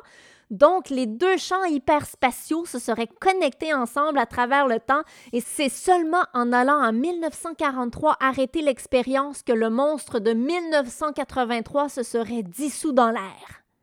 Oh boy! Mais c'est pas tout! Car Nichols n'était pas le seul dans le vidéo. Il y avait deux autres personnes, Alfred D. Bielek et Duncan Cameron. Et tiens-toi bien, ces deux-là prétendent qu'ils sont des marins du U S S Eldridge qui se seraient jetés à l'eau lorsque l'expérience a mal tourné en dix-neuf cent quarante-trois. Mais ils n'ont jamais touché l'eau. Ils se sont retrouvés à la base de Montauk en dix-neuf cent quatre-vingt-quatre. Ben voyons donc. Ben oui, c'est capoté. Nichols a également écrit un livre avec Peter Moon sur le sujet en dix-neuf cent quatre-vingt-douze, « The Montauk Project Experiment in Time ». Là-dedans, il clame que le voyage dans le temps a été utilisé pour changer le résultat de la guerre civile américaine. D'autres livres ont suivi où il explique que les scientifiques du projet avaient formé une secte ayant construit un ziggurat de dix-sept mètres en titanium, que c'est là que le canular de l'alunissage a été fait, que la bête connue sous le nom de Jersey Devil a été créée, tout comme le V I H d'ailleurs. Oh, Ghislaine Lantois, elle les aimera pas. Par contre, il y a juste un problème, parce que là, leur histoire a un peu tendance à changer avec le temps et dépendant de qui la raconte. Par exemple, Bielek a proclamé au début qu'il était dans la salle de contrôle pour opérer le générateur de l'expérience. Mais après avoir vu le film The Philadelphia Experiment, il a commencé à dire qu'il était un des deux marins qui avait sauté à l'eau pour s'enfuir, l'autre étant Cameron. Aussi, Bielek et Cameron étaient plutôt arrivés dans une base quelque part au Nevada ou en Utah, et ce n'est qu'après le film et l'insistance de Nichols qu'ils ont changé leur histoire et arrivé à Montauk. Aussi, supposer que Duncan Cameron aurait développé des pouvoirs extrasens- extrasensoriels très importants suivant son expérience. En plus, ils ont découvert que le responsable de l'expérience de Philadelphie en dix-neuf cent quarante-trois, un certain docteur Longstreet, était aussi à la tête du projet Montauk plus de quarante ans plus tard. Et sais-tu qui était la vraie identité du docteur Longstreet? Aucune idée. Nikola Tesla! Oh mon Dieu, OK, l'inventeur, là, c'est celui qui est mort en dix-neuf cent quarante-trois, là? Ben oui, la même année que l'expérience de Philadelphie. Ça peut pas être une coïncidence, ça, là, là. Ben non, évidemment, là. Sauf qu'il est né en dix-huit cent cinquante-six, et donc, euh, en dix-neuf cent quatre-vingt-quatre, il aurait eu cent vingt-huit ans. Ça, c'est un détail, ça. Ouais, peut-être qu'il a aussi inventé une manière de rallonger sa vie, là. Quoique, il y en a qui disent que c'était plutôt John von Neumann, un mathématicien et informaticien supposé mort en dix-neuf cent cinquante-huit. Un autre problème est que Bielek était actif dans le monde de l'ufologie d'aussi loin que dix-neuf cent soixante-six. Sauf que selon son récit, il est supposé avoir sauté de dix-neuf cent quarante-trois à dix-neuf cent quatre-vingt-quatre. Si c'est vrai, comment il a pu être actif en dix-neuf cent soixante-six? Puis, ben, question, hein? on, on a un troisième problème avec les dates officielles de naissance de Bielek et Cameron. Bielek est né en dix-neuf cent vingt-sept, ce qui ne lui donnait que seize ans en dix-neuf cent quarante-trois lors de la soi-disant expérience de Philadelphie. Ouais, c'est un petit peu trop jeune là, pour être responsable du générateur. Hein?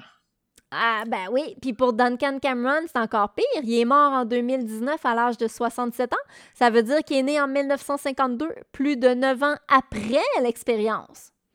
Ah, peut-être qu'il a pu voyager dans le temps pour y participer, on sait jamais. C'est comique. Mais euh, Bielek a trouvé la solution car il s'est rendu compte à un moment que son vrai nom était Edward Cameron, qu'il était réellement né en dix-neuf cent seize et qu'il était en fait le frère de Duncan. Ah ben oui. Tout ça s'explique. Alors, c'est comme... Puis Duncan, lui, qu'est-ce qu'il dit? Ben oui. Puis Duncan, ben, rien. Il n'a jamais offert d'explication. OK. Ben, est-ce qu'ils offraient au moins un minimum de preuves quelque part, là, de leurs propos? Pas la moindre preuve. Mais de toute façon, il n'y a pas à s'en faire, car dès que l'histoire s'est fait connaître, la légende du projet Montauk a grandi et est partie dans tous les sens. On a parlé de portails interdimensionnels, de trous de verre, de trous noirs, et même de contacts avec des extraterrestres. Évidemment. Par exemple, Enrico Tchekhov, un dissident russe-espagnol, a déclaré lorsqu'il est arrivé en Amérique en dix-neuf cent quatre-vingt-huit que la surveillance satellite russe dans les années soixante-dix avait montré la formation de larges bulles d'espace-temps sur le site. Des, des bulles d'espace-temps? Euh, il ne se rend pas compte que ça veut strictement rien dire, là. L'espace-temps nous enveloppe, nous entoure constamment, là.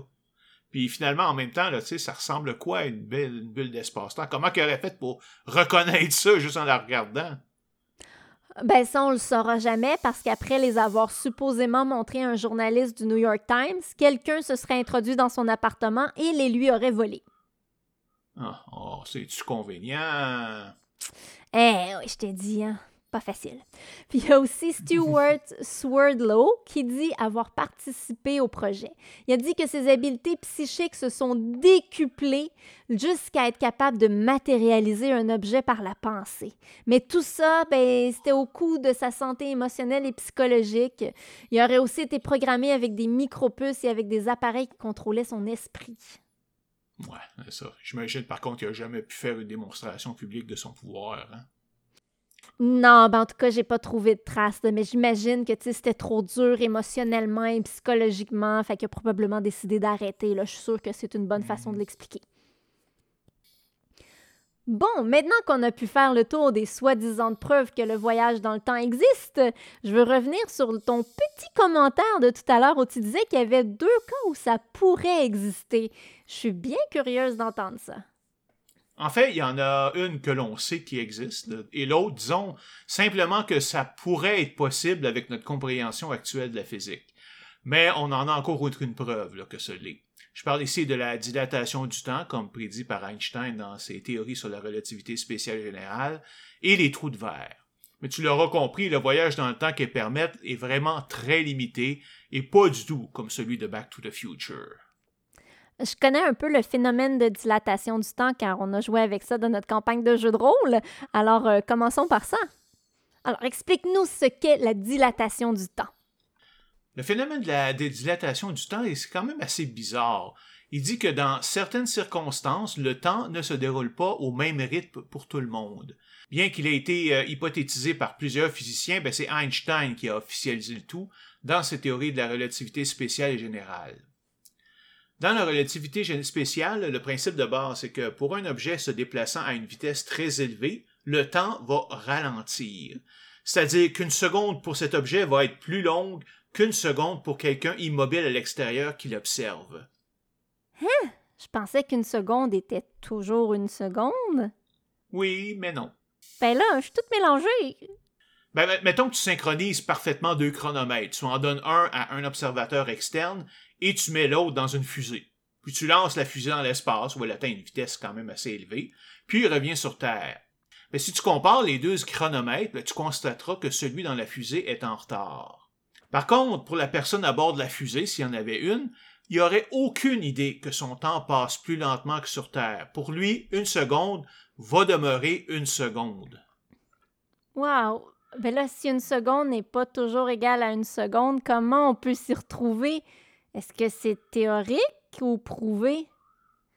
Ben, ça a été prouvé, en fait, de nombreuses fois, comme dans l'expérience que je viens juste de décrire. C'est une vraie expérience qui a été faite. Alors oui, c'est un phénomène réel. Sauf que pour avoir un effet significatif, là, on parle ici de très grande vitesse qu'on n'est pas encore vraiment capable d'atteindre aujourd'hui. Mais même un effet très petit peut devenir significatif avec le temps. Donc, par exemple, si un satellite tourne rapidement autour de la Terre pendant une longue période de temps, ben, la différence de temps qui va s'accumuler peut avoir un effet au bout, au bout d'un certain temps. Un exemple, c'est le réseau de satellites G P S en orbite. Il a fallu tenir compte et compenser pour la dilatation du temps, car la position exacte des satellites dans le temps est très importante. Donc, si on le faisait pas, ben, le réseau se désynchroniserait complètement. Est-ce que je serais capable de voir une différence si, par exemple, je suis immobile et que mon chum passe en courant à côté de moi? Ben, de façon pratique, non. Il y en a une, mais elle est tellement infime que c'est, c'est simplement impossible à détecter. Et évidemment, elle n'a aucun impact à l'échelle humaine. Même pour le détecter à bord de fusées ou de satellites, là, ça prend des horloges atomiques hyper précises. Mais à grande vitesse, ça ressemble à quoi? Mettons que mon chum court super vite, là. ben, je ne veux pas introduire d'équations ici, de toute façon, là, je ne les connais pas moi-même. Là. Mais le principe est que la dilatation du temps augmente de façon exponentielle lorsqu'on approche de la vitesse de la lumière. À ces vitesses, la moindre petite variation peut avoir un effet notable. Il est impossible d'atteindre la vitesse de la lumière, mais si on l'atteignait, alors le temps s'arrêterait complètement et une seconde dans le vaisseau durerait littéralement une éternité pour un observateur externe. Hein? Et pourquoi c'est pas possible de l'atteindre? Ben, toujours à cause d'Einstein et sa fameuse équation E égale mc au carré. Ce qu'elle veut dire, entre autres, c'est que l'énergie et la masse sont la même chose, juste dans un état différent. Et le plus qu'on s'approche de la vitesse de la lumière, ben, le plus l'énergie se convertit en masse, et ça va donc demander plus d'énergie pour la déplacer. On n'atteindra en fait jamais la vitesse de la lumière parce qu'à ce moment-là, la masse d'un objet serait infinie et qu'il nous faudrait donc une quantité infinie d'énergie pour l'atteindre, ce qui est évidemment impossible. Wow! Mais mettons que j'ai un vaisseau spatial avec quelqu'un à l'intérieur. Qu'est-ce qui lui arrive si la dilatation du temps est élevée? Ben lui, absolument rien, sauf qu'il vieillira plus lentement que toi. Comme je l'ai dit, pour cette personne, une seconde égale toujours une seconde. Les effets seront donc complètement nuls. Mais ses relations avec l'univers normal peuvent avoir des résultats surprenants. On a discuté au dernier épisode de la grandeur démesurée de l'univers. Là. T'sais, juste l'univers observable mesure environ treize virgule huit milliards d'années-lumière. Donc, si quelqu'un se promenait juste, juste, juste en dessous de la vitesse de la lumière, ça lui prendrait un peu plus de treize virgule huit milliards d'années pour le parcourir.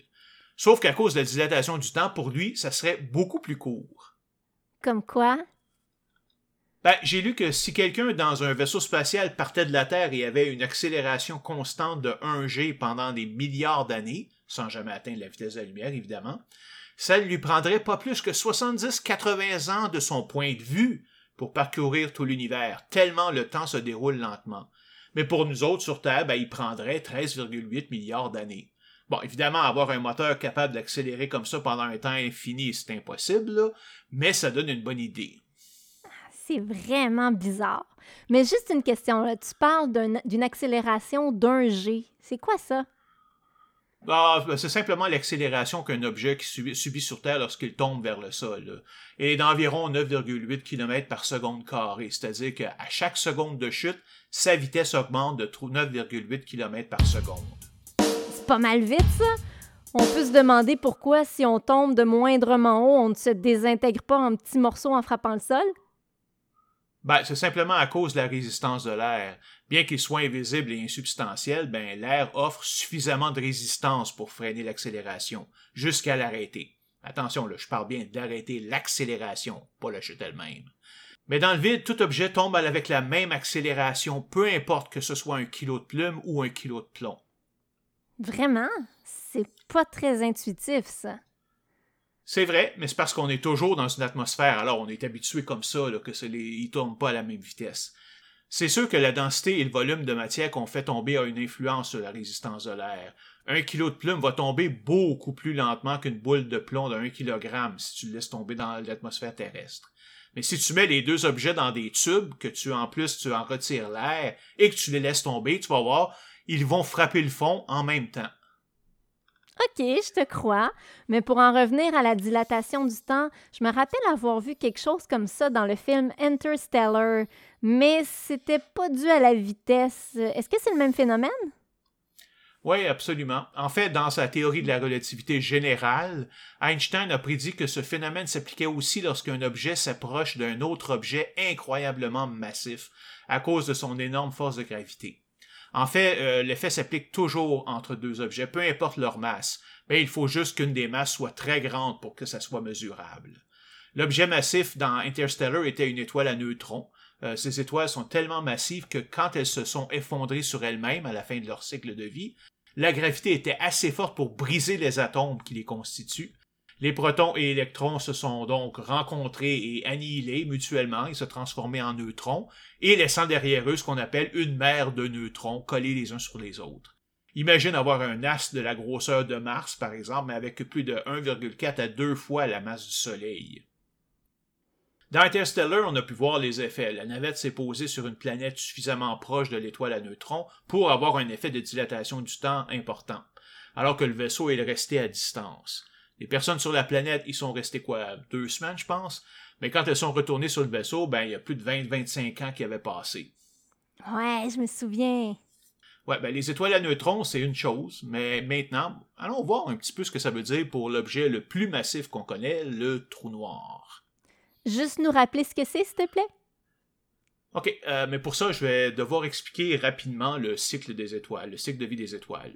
Une étoile va briller pendant plusieurs milliards d'années dans ce qu'on appelle sa phase principale.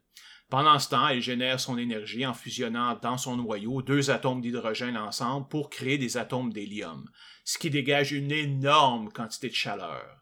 Quand elles ont épuisé leur hydrogène, bien, l'étoile commence à prendre de l'expansion pour fusionner l'hydrogène dans sa couche externe, tout en fusionnant son hélium en élément plus lourd dans son centre. Elle devient ainsi une géante rouge, comme l'étoile de Bételgeuse. Euh, juste pour te donner une idée, là, à son maximum, notre Soleil sera assez gros pour englober l'orbite de la Terre. Quand elle arrive à la fin de son carburant, bien, l'étoile va se débarrasser de toute sa masse externe et va commencer à se contracter. Pour la plupart des étoiles, elles vont le faire jusqu'à ce que les atomes soient tous collés les uns sur les autres, et elles vont se stabiliser en naine blanche. C'est ce qui va arriver d'ailleurs à notre Soleil. Par contre, si l'étoile au départ était d'environ dix fois plus massive que notre Soleil, ben ce cycle va commencer par sa transformation en supernova, une étoile super brillante, une explosion qui va émettre une quantité astronomique d'énergie et de radiation pour ensuite se contracter. Bon, donc une étoile va donc se contracter jusqu'à l'étape de la naine blanche, mais si elle est suffisamment massive, soit environ un virgule quatre fois la masse du Soleil, mais après avoir perdu la plus grosse partie de sa masse dans son explosion, c'est suffisant pour que la gravité l'emporte sur la force nucléaire forte et que les atomes se désintègrent, formant, bon, ce que je disais tout à l'heure, une étoile à neutrons, euh, avec une mer de neutrons au milieu. Mais encore là, si l'étoile est suffisamment massive, on parle entre deux et trois fois la masse du Soleil après explosion, même la mer de neutrons est insuffisante pour freiner la contraction et l'étoile atteindra l'étape du trou noir, va se, contra- va se continuer à se contracter jusqu'à atteindre un point minuscule.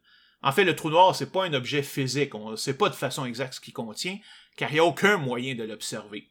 Ce qu'on sait, c'est que la gravité est tellement forte qu'à un certain moment, la vitesse de la libération, c'est-à-dire la vitesse qu'un objet doit atteindre pour échapper à la gravité d'un corps céleste, devient plus grande que la vitesse de la lumière. En comparaison, ben, la vitesse de la libération pour quitter l'orbite terrestre euh, d'environ euh, onze kilomètres par seconde, si je me rappelle bien. C'est pour ça que le trou est noir, car même les photons de lumière ne peuvent s'en échapper. On appelle cette limite euh, l'horizon du trou noir, euh, ce qu'on appelle euh, Event Horizon en anglais. Tout ce qui pénètre l'horizon nous est perdu à jamais et, en termes pratiques, n'existe plus pour nous. OK, wow! Mais euh, on peut-tu revenir à notre sujet de la dilatation du temps? OK. Ben, le point ici que le, est que le trou noir contient une masse d'au minimum deux ou trois soleils dans une petite région de quelques dizaines de kilomètres cubes au maximum. Ça veut dire qu'on peut s'approcher très très proche du centre de sa masse, ce qui va faire exploser la force de gravité ressentie et donc la dilatation du temps. Mettons qu'un vaisseau spatial, le Rocinante, est à cinquante mille kilomètres de l'horizon du trou noir de Cygnus X un et veut y pénétrer. Oui, je suis un grand fan du groupe Rush, je l'ai dit. euh, il y a une vitesse de mille kilomètres par seconde. Du point de vue de l'astronaute à bord, donc, euh, vu qu'il est à cinquante mille kilomètres, il va pénétrer dans le trou noir dans cinquante secondes. Mais pour un observateur assez loin, sais-tu combien de temps le vaisseau va prendre pour arriver? Je sais pas, euh, quelques milliers d'années? Et non. En fait, le vaisseau prendra un temps littéralement infini. Autrement dit, il ne l'atteindra jamais. Attends, là, mais tu viens de dire que pour l'astronaute, il va l'atteindre en cinquante secondes. C'est mélangeant en titi, là. Mais oui, puis c'est pour ça que je dis que la physique a fait des choses bien plus folles que les euh, fantômes et la magie, hein. Faut juste s'y intéresser. Mais évidemment, même s'il n'entre pas dans le trou noir, un vaisseau qui s'en approche tout près, puis s'en éloigne, pourrait avoir fait l'équivalent d'un saut dans le futur de, je sais pas, cinq cents millions d'années, même si ça ne représente qu'un jour pour l'astronaute à bord. Bon, OK, je comprends tout ça. Mais entendons-nous, c'est pas vraiment un voyage dans le temps, parce que même pour l'astronaute, il avance toujours vers le, fu- vers le futur une seconde à la fois. C'est la durée de sa seconde qui change. Effectivement, puis c'est évidemment, ben avec cette méthode, on peut juste aller que vers le futur. Mais c'est vrai que si un jour le voyage spatial devient commun, ben il sera possible, si on n'aime pas le temps courant, de faire un voyage vers le futur, à condition d'accepter que ce soit un aller seulement. Donc, le vrai voyage dans le temps reste toujours impossible? Ben, peut-être pas. Ben là...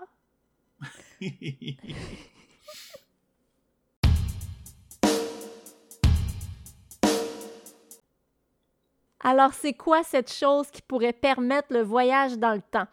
Et là, tu parles d'un vrai voyage dans le temps, j'espère. Oui, absolument. Il s'agit des trous de verre, ce qu'on appelle en anglais les wormholes. Mais soyons clairs, là, tout ce que je vais te parler ici, c'est purement théorique, là, c'est-à-dire que les trous de verre sont actuellement permis par les théories de la physique telles qu'on les connaît aujourd'hui. Mais attention, il faut bien comprendre qu'on n'a pas de compréhension complète de la physique. Il y a encore bien des morceaux qui nous échappent. Alors, ça se peut très bien qu'on finisse par comprendre que même les trous de verre sont impossibles. Et même là, même s'ils sont possibles, ça ne veut pas dire qu'ils existent de façon à ce qu'on puisse les utiliser. OK, je comprends ça. Alors, c'est quoi un trou de verre? Ben, un trou de verre, c'est un tunnel dans l'espace-temps entre deux points, qui peuvent être à deux endroits différents, à deux temps différents, ou les deux. Ils pourraient même être dans deux univers différents, s'il existe des dimensions parallèles. Euh, je vois pas tellement ce que tu veux dire. Ben, imagine, j'ai une feuille de papier. Je trace un point A à une extrémité et un deuxième point B à l'autre extrémité. Maintenant, je veux aller du point A au point B, le plus rapidement possible. C'est quoi le plus court chemin? Ben, une ligne droite entre A et B. Et non. Ben, voyons donc. Ah, ce que je peux faire, c'est plier la feuille en deux, jusqu'à ce que les deux points soient superposés l'un à l'autre. Puis avec un crayon, je vais faire un trou dans le papier à leur location. De cette façon, je peux aller de A à B juste en passant par le trou. Le trou de verre, ben, c'est ça. On replie l'espace-temps sur lui-même pour que deux lieux séparés par n'importe quelle distance soient mis côte à côte, puis on perce un tunnel entre les deux pour aller d'un point à l'autre. Évidemment, tu comprendras que nous n'avons pas du tout la technologie nécessaire aujourd'hui pour créer un trou de verre comme ça, à supposer que ce soit même possible. Encore moins un trou de verre qui soit stable et traversable dans les deux sens. OK, mais là, tu parles juste de distance. Qu'est-ce qui arrive avec le voyage dans le temps? Ah, oh, j'y arrive, mais je te préviens, là, ça va être dispar, c'est vraiment pas évident. Si les deux extrémités du trou de verre sont construites dans des structures qui peuvent se déplacer, comme un vaisseau spatial, alors on pourrait utiliser la dilatation du temps qu'on vient juste de voir pour créer un vrai voyage dans le temps. Voici comment ça fonctionnerait. Mettons que l'extrémité A du trou est fixe et ne se déplace pas. Par contre, on déplace l'extrémité B à une très grande vitesse, ou on le transporte près d'une étoile à neutrons ou un trou noir. Et là, on attend. Dix ans passent dans le monde normal. Puis on ramène l'extrémité B à son point et vitesse d'origine. À cause de la dilatation du temps, mettons que seulement un an s'est écoulé pour l'extrémité B. Tu me suis?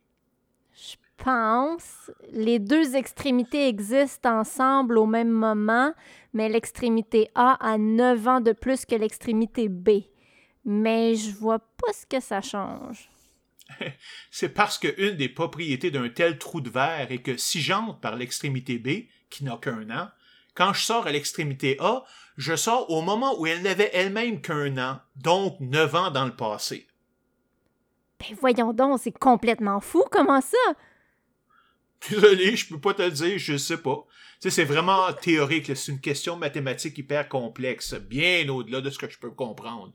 Mais le résultat est que j'ai un tunnel qui relie, par exemple, la Terre en trois mille deux cent un, ce qui est mon point A, à Proxima du Centaure en trois mille deux cent dix, mon point B.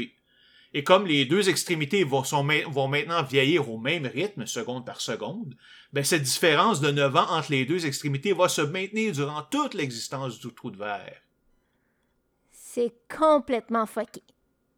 Mais en, imagine que je suis dans un vaisseau spatial qui se dirige vers Proxima du Centaure. Et que je vais assez vite pour que ça me prenne juste huit ans pour l'atteindre. Bon, et un an pour moi qui suis à bord à cause de la dilatation du temps, mais ça, c'est pas, pas important. Puis de là, je prends le trou de verre qui me fait revenir sur Terre neuf ans dans le passé, donc un an avant mon départ. J'ai donc deux versions de moi-même qui existent dans le même espace-temps, pendant un an. Qu'est-ce qui arriverait si je détruisais mon vaisseau avant son départ? Qu'est-ce qui arriverait si je tuais mon jeune moi-même avant qu'il parte vers Proxima du Centaure? Ouais, méchant paradoxe! Exactement, puis c'est pour ça qu'il y a plusieurs physiciens qui croient que les trous de verre ne sont théoriquement possibles que parce que notre compréhension de la physique est incomplète. Après tout, la relativité et la mécanique quantique sont toujours incompatibles. Vraiment? Ben oui, euh, elles semblent être vraies toutes les deux prises séparément, on en a des multiples preuves de toutes les façons, mais on n'a jamais encore trouvé un moyen de les mettre ensemble dans une théorie quantique unifiée de la gravité. Et c'est d'ailleurs un des sujets de recherche les plus chauds des cent dernières années. Une autre possibilité est que les trous de verre ne peuvent communiquer qu'avec des dimensions parallèles aux nôtres, au lieu du même univers, ce qui éliminerait les paradoxes. Mais de toute façon, ben, on n'est pas près de le savoir, on ne sait pas. Là. Mais encore une fois, on est quand même loin du voyage dans le temps à la Back to the Future. Ah, absolument, là, parce que le trou de verre ne relie que deux points bien précis dans l'espace, ne permet le voyage dans le temps que pour un seul intervalle de temps toujours fixe, et en plus, il ne permettra jamais d'aller plus loin dans le passé qu'au moment où le trou de verre lui-même a été créé initialement. Donc, tant que nous n'avons pas la technologie pour créer des trous de verre, ben, nous sommes protégés contre les paradoxes temporels. Wow! Je sais pas si vous êtes comme moi, là, mais j'ai la tête qui tourne. Moi, c'est un petit peu. On finit par s'y perdre là, dans ces possibles, pas possibles. Là. Mais quand même, jusqu'à nouvel ordre, considérons que les voyages dans le temps ne sont pas possibles. Pas comme la fiction le décrit, en tout cas.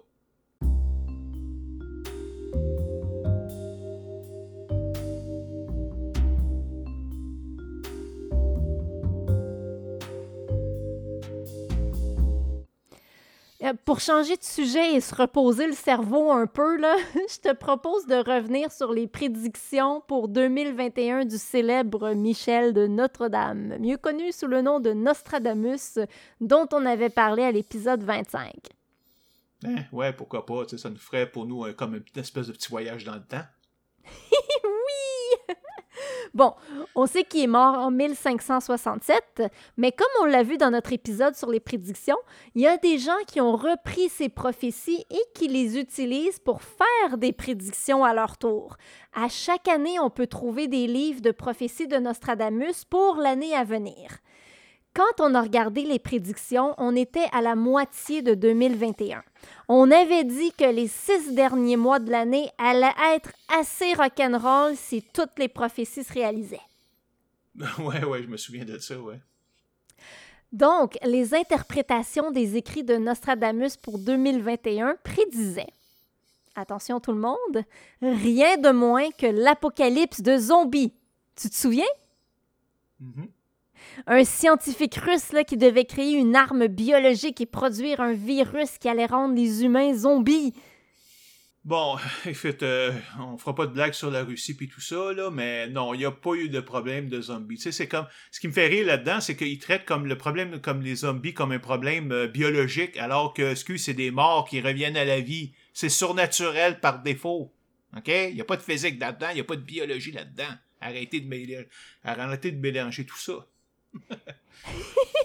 ben, ben, je rappelle, c'est, c'est les prédictions de deux mille vingt et un, là. C'est, c'est pas, ça parle pas de deux mille vingt-deux, donc... Euh... Non, non, non, mais je veux dire, c'est le principe de dire, ils parlent de zombies comme si c'était, oh, il y a pas de problème, il va y avoir des zombies. Vous comprenez pas que si les zombies existent, c'est une affaire hyper surnaturelle, ça, là, là. C'est pas juste une guerre bactériologique ou biologique. Ouais, ça serait étonnant que quelqu'un trouve un virus qui rende les humains zombies, puis qu'ils veulent manger des cerveaux, puis bon. Il devait aussi y avoir une famine de proportions bibliques. On se demande toujours ce qu'ils veulent dire par proportion biblique, là, tu sais, sachant que les événements dans la Bible ne couvrent qu'une toute petite partie de la planète, là. Mais non, ça s'est pas passé. Les musulmans devaient devenir les leaders de la planète. Ouais, leur situation n'a pas vraiment changé, en tout cas, disons, là. Puis euh, si Éric Zemmour se fait élire en France, ben, elle va même se détériorer, je pense. Ah, ouais. Il devait y avoir une tempête solaire. Ça veut dire quoi, ça, une tempête solaire? Il y en a tout le temps, là. Et aucune d'elles n'a eu euh, d'impact vraiment sur nous. Bon. Une comète devait frapper la Terre. Non, le monde n'a pas été détruit. Et si tu penses d'ailleurs à ça, tu sais, cet événement aurait rendu tous les autres un peu caduques, là, tu penses pas, là? Euh... C'est pas ils, faux. Ils disent des affaires, puis ils comprennent même pas qu'est-ce qu'ils disent, là. C'est une, une, une comète frapperait la Terre, ça serait probablement la fin du monde. euh, bon, attends, le prochain. Un tremblement de terre devait dévaster la Californie. Ah ouais, c'est ça. Ils prédisent depuis cinquante ans, puis c'est toujours pas arrivé. Hum. Bon. Euh, les soldats des États-Unis devaient se faire insérer un implant d'une puce dans le cerveau. Bon, écoute, techniquement, celui-là, il n'y a aucun moyen de le savoir si c'est vrai ou non, mais probablement que non, parce que je pense qu'on en aurait entendu parler. possible.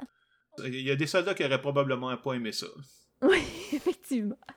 On devait assister à la destruction de l'Église catholique. Non, toujours là. Le troisième antéchrist devait naître. C'est comique de parler du troisième parce qu'on sait toujours pas qui sont les deux premiers. Il euh, n'y a aucun moyen de savoir si c'est vrai ou non, là, mais on devrait le savoir d'une trentaine d'années, d'ici une trentaine d'années, j'imagine. Oui! Oh, je me demande tellement c'est qui les deux autres! Oh, probablement Adolf Hitler et Saddam Hussein, quelque chose du genre. Oh ouais, oui, il doit, il, il doit, c'est ça, puis ça doit changer, c'est dépendant des modes. Là, maintenant, ça va être Poutine, je te parie, là. Oui, c'est ça. Il y a, il y a beaucoup de choix, là, en fait. C'est ça. Bon, ben, finalement, la nouvelle ère de glace devait commencer. Ouais, sauf que deux mille vingt et un a été la sixième année la plus chaude enregistrée depuis dix-neuf cent quatre-vingt. Puis ça, c'est considérant qu'il y avait un ralentissement de la pollution à cause de tout ça, à cause de la COVID. Hein? Donc, euh, c'est mal parti pour être l'ère glaciaire. Ouais, bon, tu donnes combien de morceaux de robots aux interprétations des écrits de Nostradamus pour deux mille vingt et un? Euh, moins huit. Ah oh oui, aussi, en passant, euh, c'était supposé être la fin du monde le vingt-deux février deux mille vingt-deux à deux heures vingt-deux, mais c'est pas arrivé. J'ai vu passer ça sur des posts de nos amis conspirationnistes du Québec, là, certains s'inquiétaient beaucoup. Quand il y a trop de chiffres pareils, le monde capote et s'imagine des catastrophes. C'est toujours comme ça.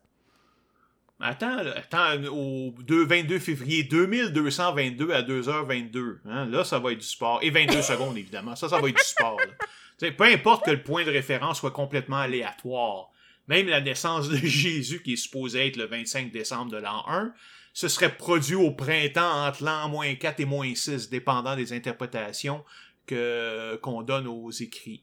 T'sais, alors, l'idée qu'un événement cosmique soit basé sur une date imprécise qui n'a de sens que pour les chrétiens, ça fait aucun sens. Ça veut dire, c'est comme, ça veut rien dire. Je suis vraiment d'accord avec toi.